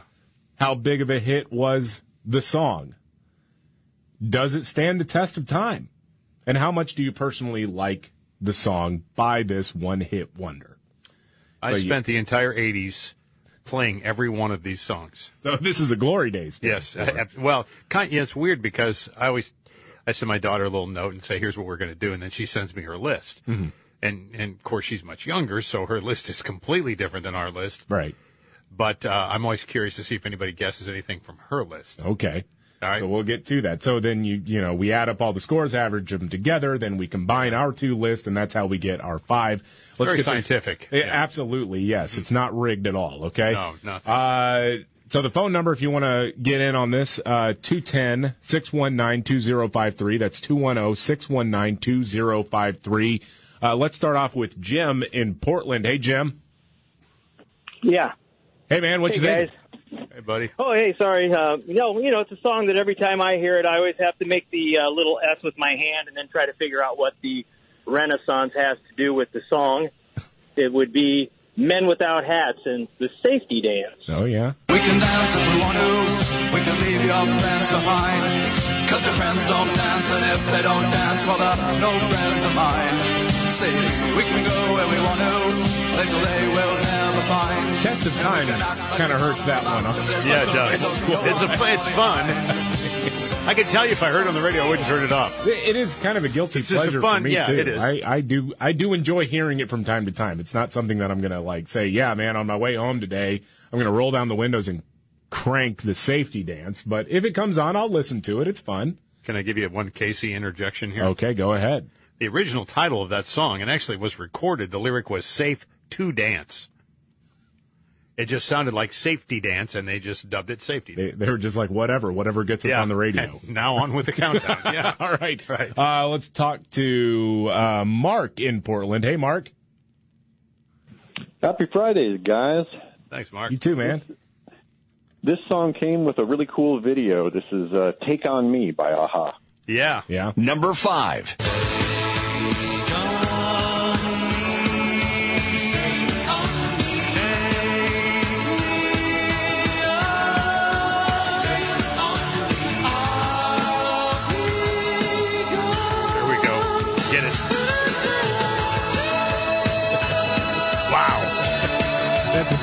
Extra tight leather pants. That one again, test of time, not totally friendly. You hear that every once in a while, but not. But it's not something that is necessarily way up there in terms of test of time. Worth being. Well, on the list. Still gets played. I still hear it. Yeah, it wasn't. It wasn't in my top 5. Right. It just barely missed it. It was right on the edge, but I had a 4-way tie going into spots 3 through 5, but that's a good number 5. I got no problem with it being there. Number 5, Aha. Still looking for numbers 1, 2, 3, and 4. We got Joey in Scranton taking time out of his busy schedule. Hey, Joey. Hey, it's your boy Joey here. I just woke up from my fever dream of Putin doing things. Anyway, got Jenny, I got your number. 8675309. Yes, Tommy 210. Yep. Yeah, what number was that? That or was it a number? It was not a number. Oh, okay. There we go. Sorry, Russian hackers got into my computer. They thought it should have been in the top 5. You can make the argument. In fact, this was my number 5. Because I do like the song. For what it is. It's fun. Again, these are all kind of fun, bouncy songs. Yeah. Yeah. Let's talk to Greg in Portland. Hey, Greg. Hello, gentlemen. Hey, Greg. It's my birthday today, and my wife's birthday is tomorrow. Wow, birthday. Monica. Yeah. Well, thank you very much. Awesome. Have fun. You know, the way I think about Ukraine and Russia is the midgets are crushing, or the giants are crushing the midgets. But I got Tainted Love by Soft Cell. Oh, yeah. Good choice. Yeah. Take my tears and that's not really all. Tainted Love. You have this in your pocket. Yeah. Thing. I just want to test the timer. Huge. Yeah. Put all the Soft Cell fans out there. And I liked it, and... I mean, it meets my criteria. Yeah, for me, the personal life was just down. There's no question. I mean, it's a big song. Yeah, I know. Stands the test of time. It's still around. Markley would slap me around for, but it's a guilty pleasure song. It is. I like the song. Yeah. See, I don't care. Everybody likes their things, right? That's all right. I'm not a music snob like Jamie Markley. Yeah, that's true. You're that's not. All right. Let's talk to Josh. Hey, Josh. Hey, I'm stuck here behind enemy lines in liberal Portland. But I would like to go ahead and imagine Joe Biden when he's trying to amp himself up to go fight Putin. He would be playing Devo, Whip It. Whip it. Whip it good. When a good time turns around, you must whip it. Another one that could be in the top five. Yeah, possibly. And some people argue whether or not Devo counts as a one-hit wonder. This was their only top 40 hit. Yeah. I'm trying to think if I played anything else from them at top 40. Not that I can remember. And they had a couple of other like marginal hits, but this was the big one. Yeah, that's the one. I think of Devo as a one-hit wonder. I think you do too, Scott. Yeah, but some people take issue with that. Yeah. Let's talk to Woody in Vancouver. Hey, Woody. Hey, Woody. Hey guys, love your show. Oh, I'm this week to tell you that I have no hook. Or your our countdown here. No. I know. So my song is Tony Basil, Mickey. Mickey. Yeah.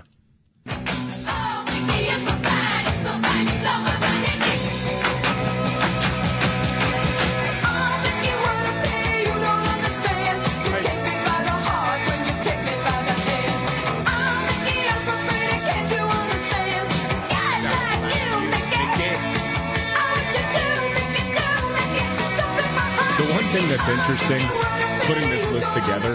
Yeah. For me, as a millennial, I was born in 1987, so I was not alive when most of these songs were big. Not. Most of the songs on the list. The joy, though, is getting to watch the music videos.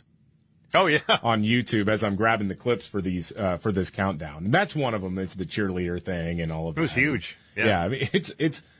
Some of it, it seems like there was a lot of bad music that was put out, but they had a lot of fun making the bad music. Mm-hmm. And I don't think that's a bad song. I enjoy it. It's fine. It's whatever. Okay. But some of these on the list are fairly questionable. Let's talk to John in Mississippi. Hey, John. John. Yo, John. Hey, guys. Hey, John. How you doing? All right. I've got Come On Eileen by I don't remember who. Dexy's Midnight Runners. Exactly. Yep. The sign of a true one-hit wonder when no one remembers the name of the band that did it. Yep. Number one. Come on, Eileen, Mississippi comes in hot. Number one, Dexy's Midnight Runners, Come On Eileen. Big song. Stands for test and time. I love it. Yes. And then... the lead singer broke off on a solo career that lasted about 10 minutes.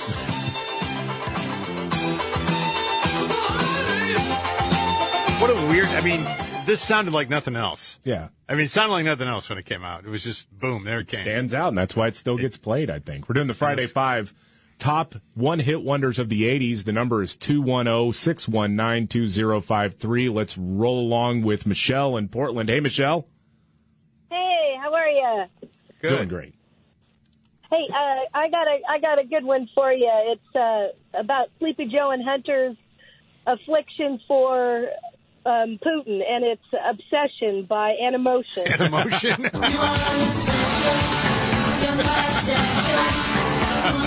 knew Animotion? Way back then. Boy, I'll tell you what, that's a decade of music that sounds really like the decade. I mean, when you hear that stuff, right? I mean, you just know when you hear it. I think that's the 80s and the 50s seem to have that in common, where you know, as soon as you hear these songs, you know what decade they were recorded in. Yep. Because no other decade used OD the synthesizers and drum machines. Yeah, oh my gosh. Yeah. Let's talk to Dave in Portland. Hey, Dave. Hey. Hey, man. Hey, are you there? You got, Dave? Yeah, what you got? I happened to be in West Germany when this song came out. Knowing Sick Luftballons or 99 Red Balloons. Oh, name again, 80s, yes. 99 Red Balloons floating in the summer sky. Panic bells, it's red alert. I don't know if I would count this as a guilty pleasure. I do like this song. Yeah, it's fun. It is. It's such a grim subject, too. Very grim, yeah. Maybe that's why I like it so much. I don't know. All right, we got to reset. I think she sang that phonetically. Oh, because she didn't speak English? She didn't speak English. It's German, yeah. We got to reset here. We're looking for the top 5 one-hit wonders of the 1980s. We've got number 1, Dexy's Midnight Runners, and number 5, Aha!, with Take On Me. Still looking for numbers 2, 3, and 4. Wow. The number is 210-619-2053. 210-619-2053. We'll wrap it up next.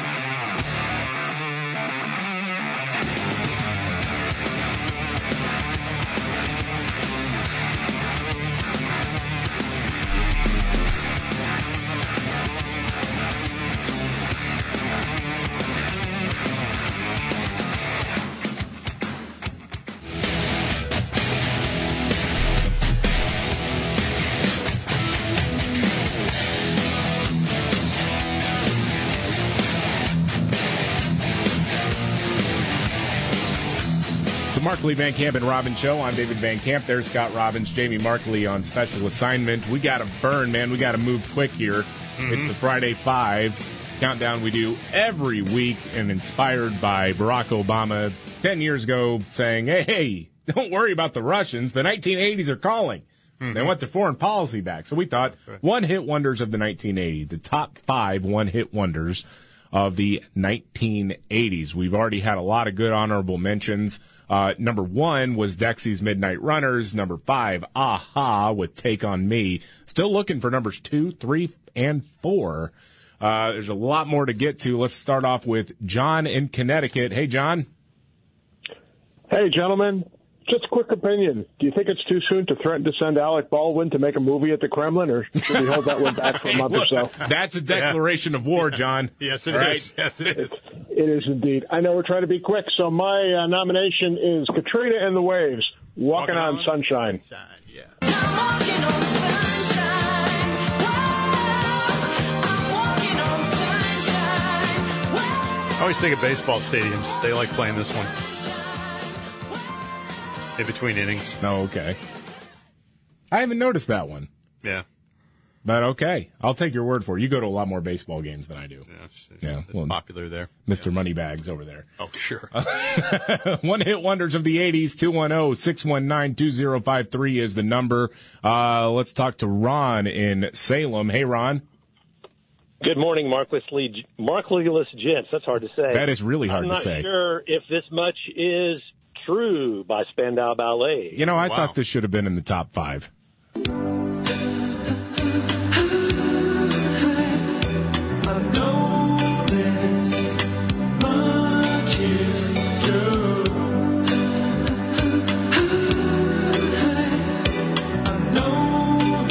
guy's actually got a great voice.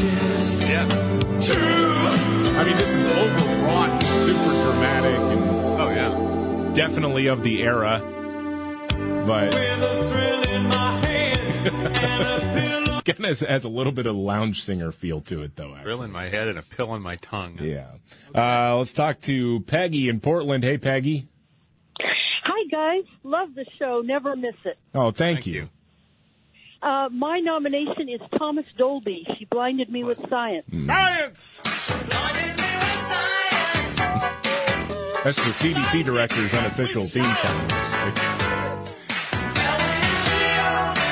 That's one of the weirdest songs, though. Oh, yeah. That's one I hear and I think, how did that become a hit? That's kind of crazy to me. Strange dude, Thomas Dolby. I think so. Let's talk to Bryce in Peoria. Hey, Bryce. Oh, hey, guys. My song is from Dead or Alive. It's called You Spin Me Round. Yep. You spin me round, man, was this a club smash?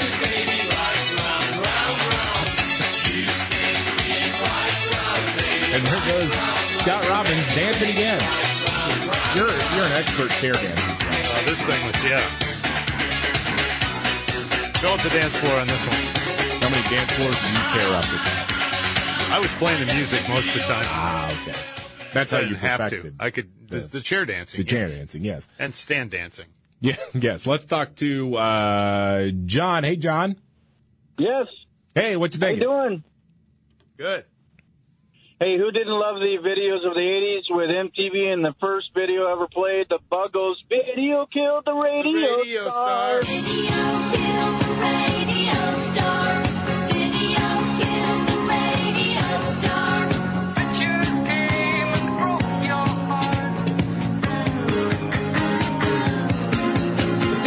heart. I'll tell you, I like that song because I like the cover done by Presidents of the United States of America. Oh, yeah, that's right. They did a great cover of that.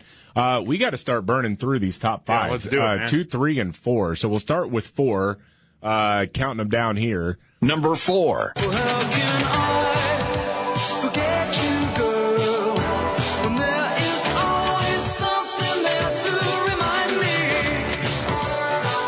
As you pointed out, from the pen of Burt Bacharach. That's true. I like that song a lot. It sounds dated. Obviously, but yeah. I think the lyrics are really well done.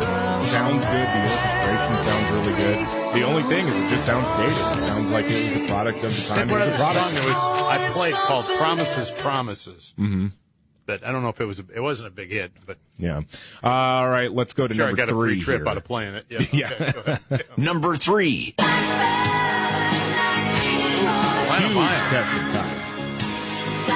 Alana Miles at number 3, and we're running out of time here. Number two. Don't you forget about me. It's like the iconic song from the era. Yeah, that was huge. Well, thanks for that overrated movie. Breakfast Club. Yeah, I liked it at the time. I don't think it holds up. No, it is not hold up. All right, we got a news update on the way, and then it's Scott Robbins' time to shine, the trifecta, his top 3 stories of the day. That's next on the Markley Van Camp and Robbins Show.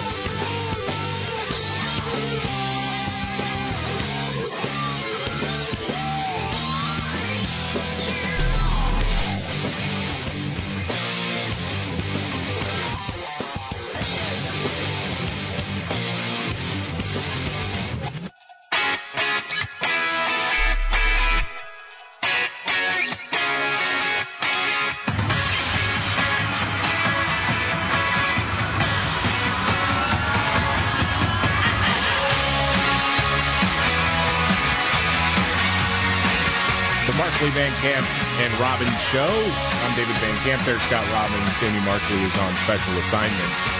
Well, keeping you up to date on everything going on with the invasion of Ukraine on the part of Russia, NATO has now greenlit the deployment of troops to deter Putin. Now, this isn't into Ukraine. This is into the eastern flank of NATO allies to make sure that they're sending the message, you will not invade our member nations. You will not.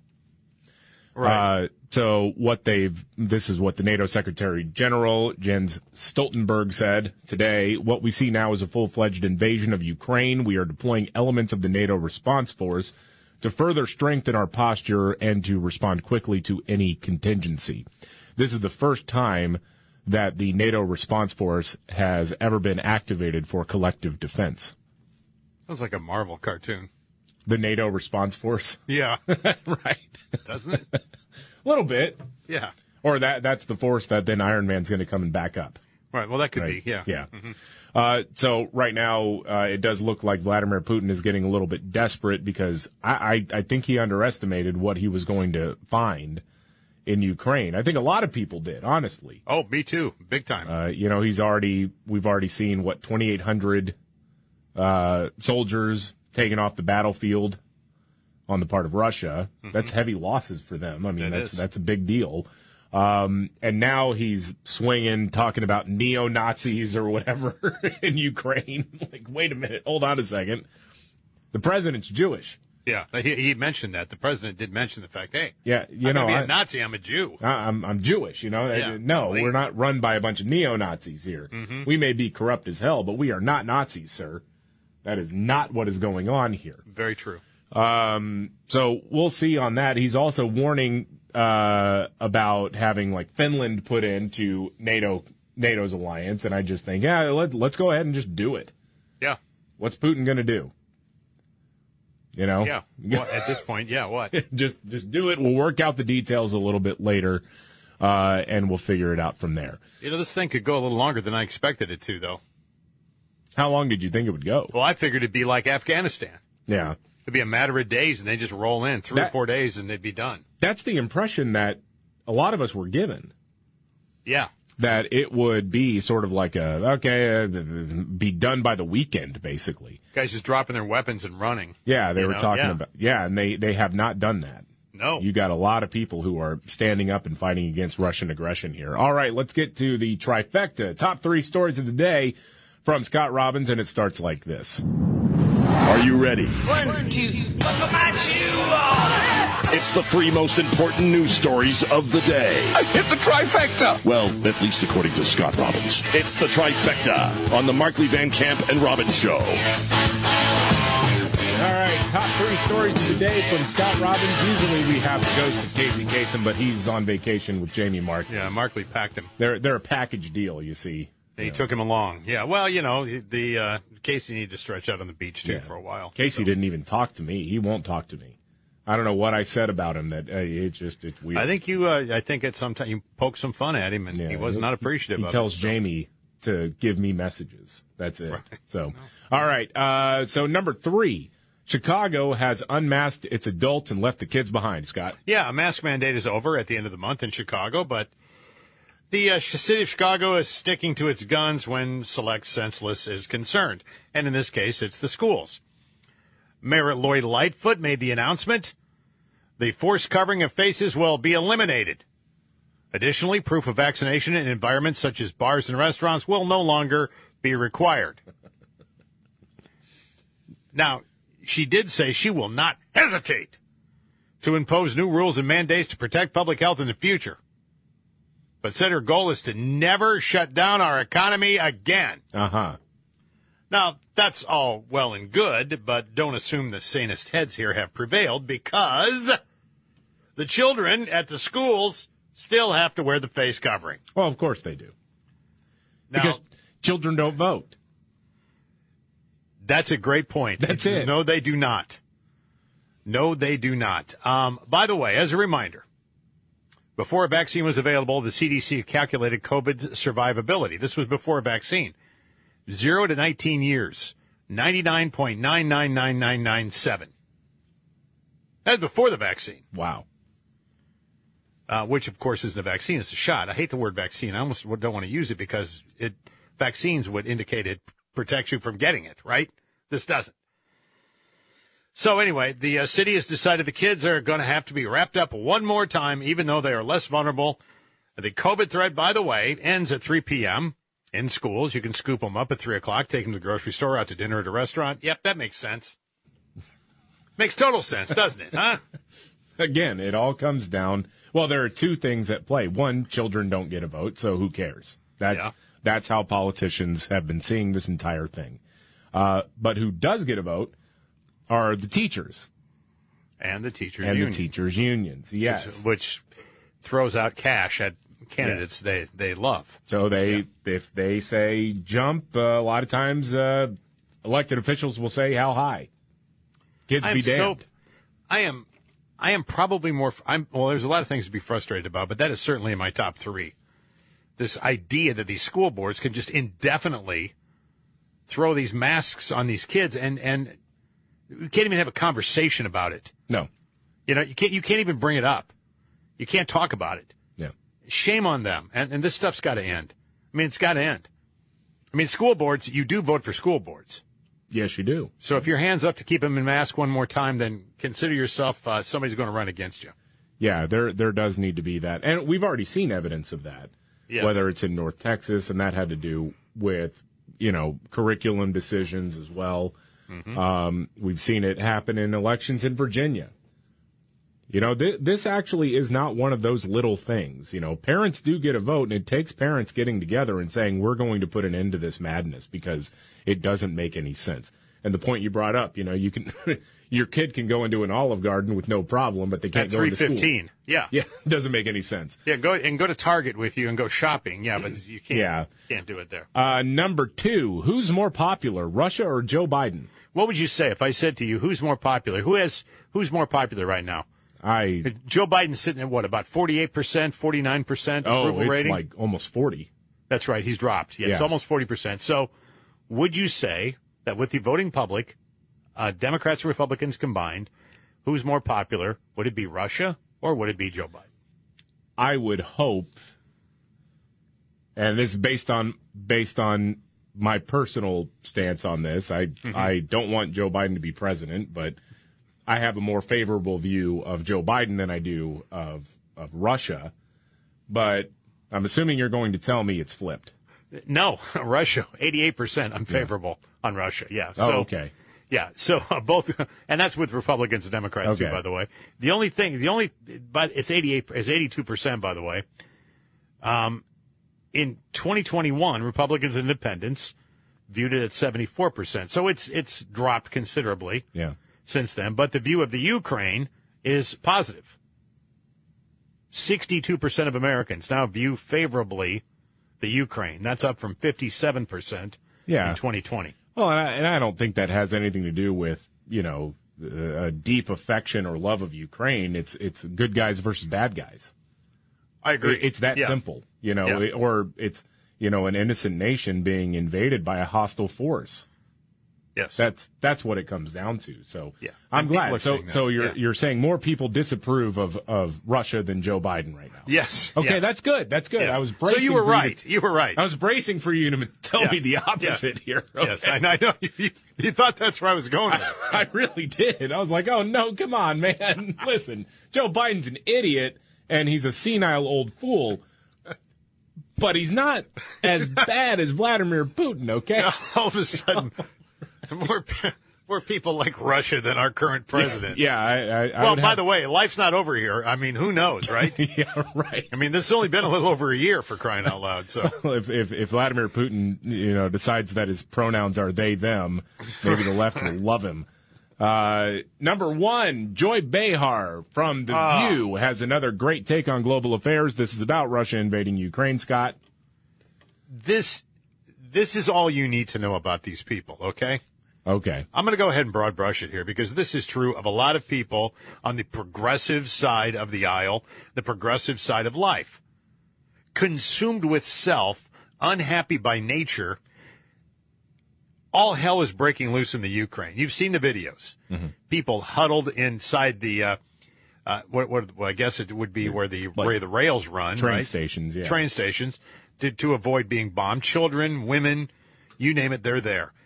Very concerning when you see that. I mean, it rips your heart out when you see this, what's going on, right? Joy Behar sees the same thing you do, only she interprets the war a little differently than you do. Okay, here's the clip. Yeah, okay. Estimates are 50,000 Ukrainians will be dead or wounded, and that this is going to start a humanitarian crisis, a refugee crisis in Europe. We're talking about 5 million people that are going to be displaced. Yeah. I mean, it's heartbreaking to hear what is going to happen. Yeah.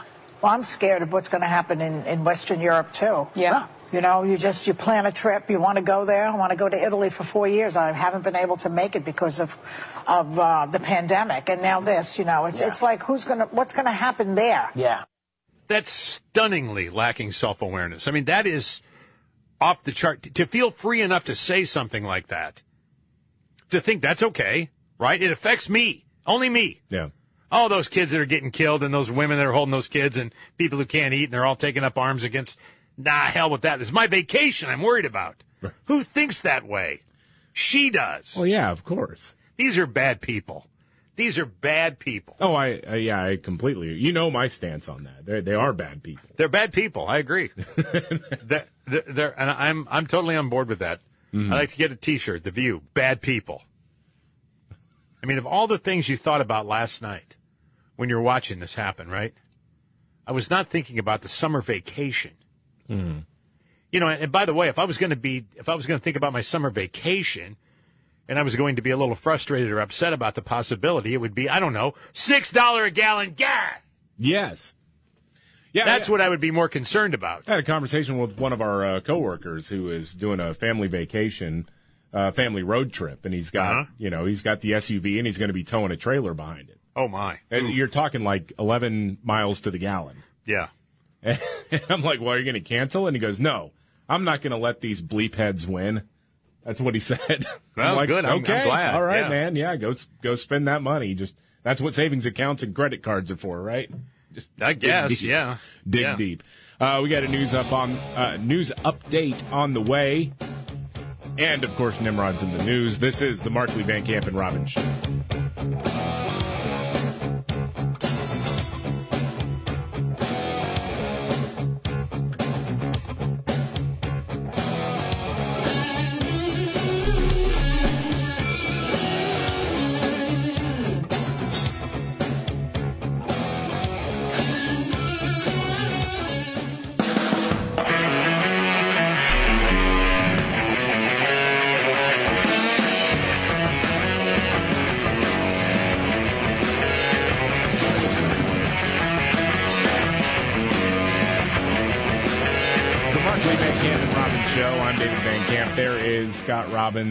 Scott Robbins. Jamie Markley's on special assignment. Scott, you just pointed out something that I meant to get to today, and I totally forgot about it. I thought I heard you talk about this earlier, but it was the Democrats Governors Association, their annual shindig get-together, being held in Florida. Well, of course it's being held in Florida. They better be abiding by their own freaking mask mandates if they still have them in their state. Yeah, I saw the press secretary or communications director, I forget what her actual title is, Christina Pushaw, works for Governor Ron DeSantis. Yes. Who said, hey, welcome to the free state of Florida. By the way, be on the lookout for Democratic governors who are partying it up maskless. Darn right. You know what's going to happen.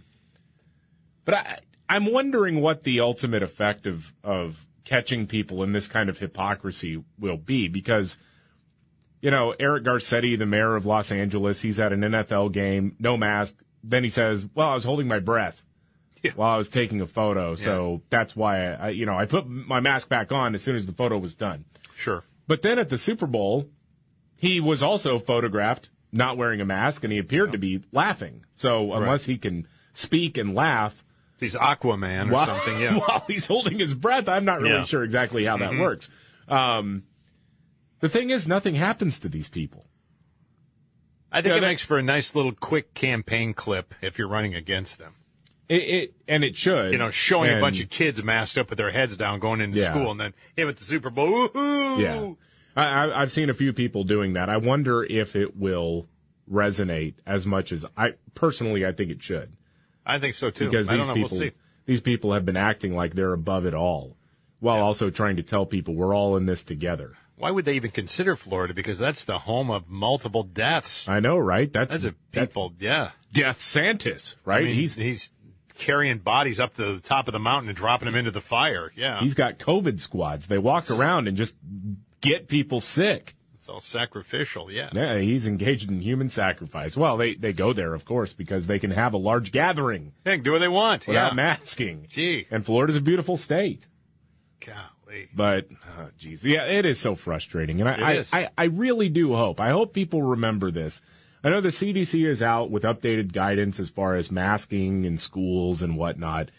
They've just decided to not prioritize raw case counts. They're looking at the hospital system, capacity, hospitalizations, things like that, because the science has changed, even though it hasn't. Right. Well, you brought this up 2 years ago. Yeah.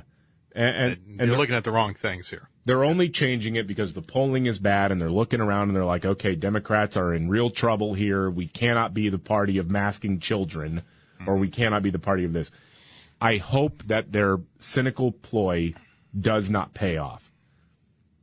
And I genuinely believe most people are smarter than this, than to see or than to fall for what this really is. I hope so. I do. I really do. Because while your kid had to wear a mask for 8 hours a day, you had all these governors and mayors partying it up, living life as if nothing was changed.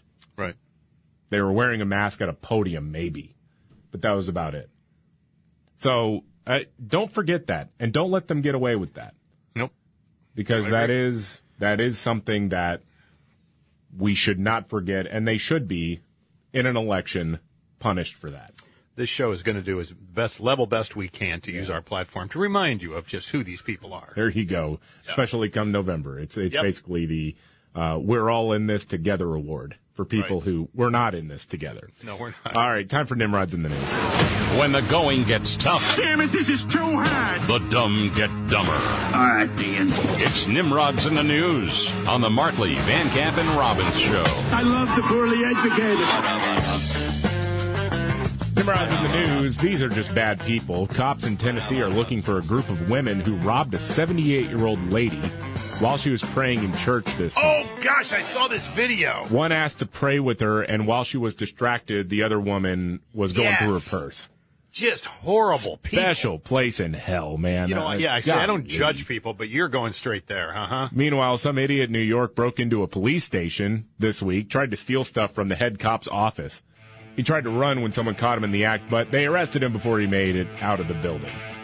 Pro tip, don't try to steal stuff from a police station. I mean, unless it's a racial justice protest, in which case apparently you can, in some cities, you can burn it down with impunity. This is the Markley, Van Camp, and Robbins show.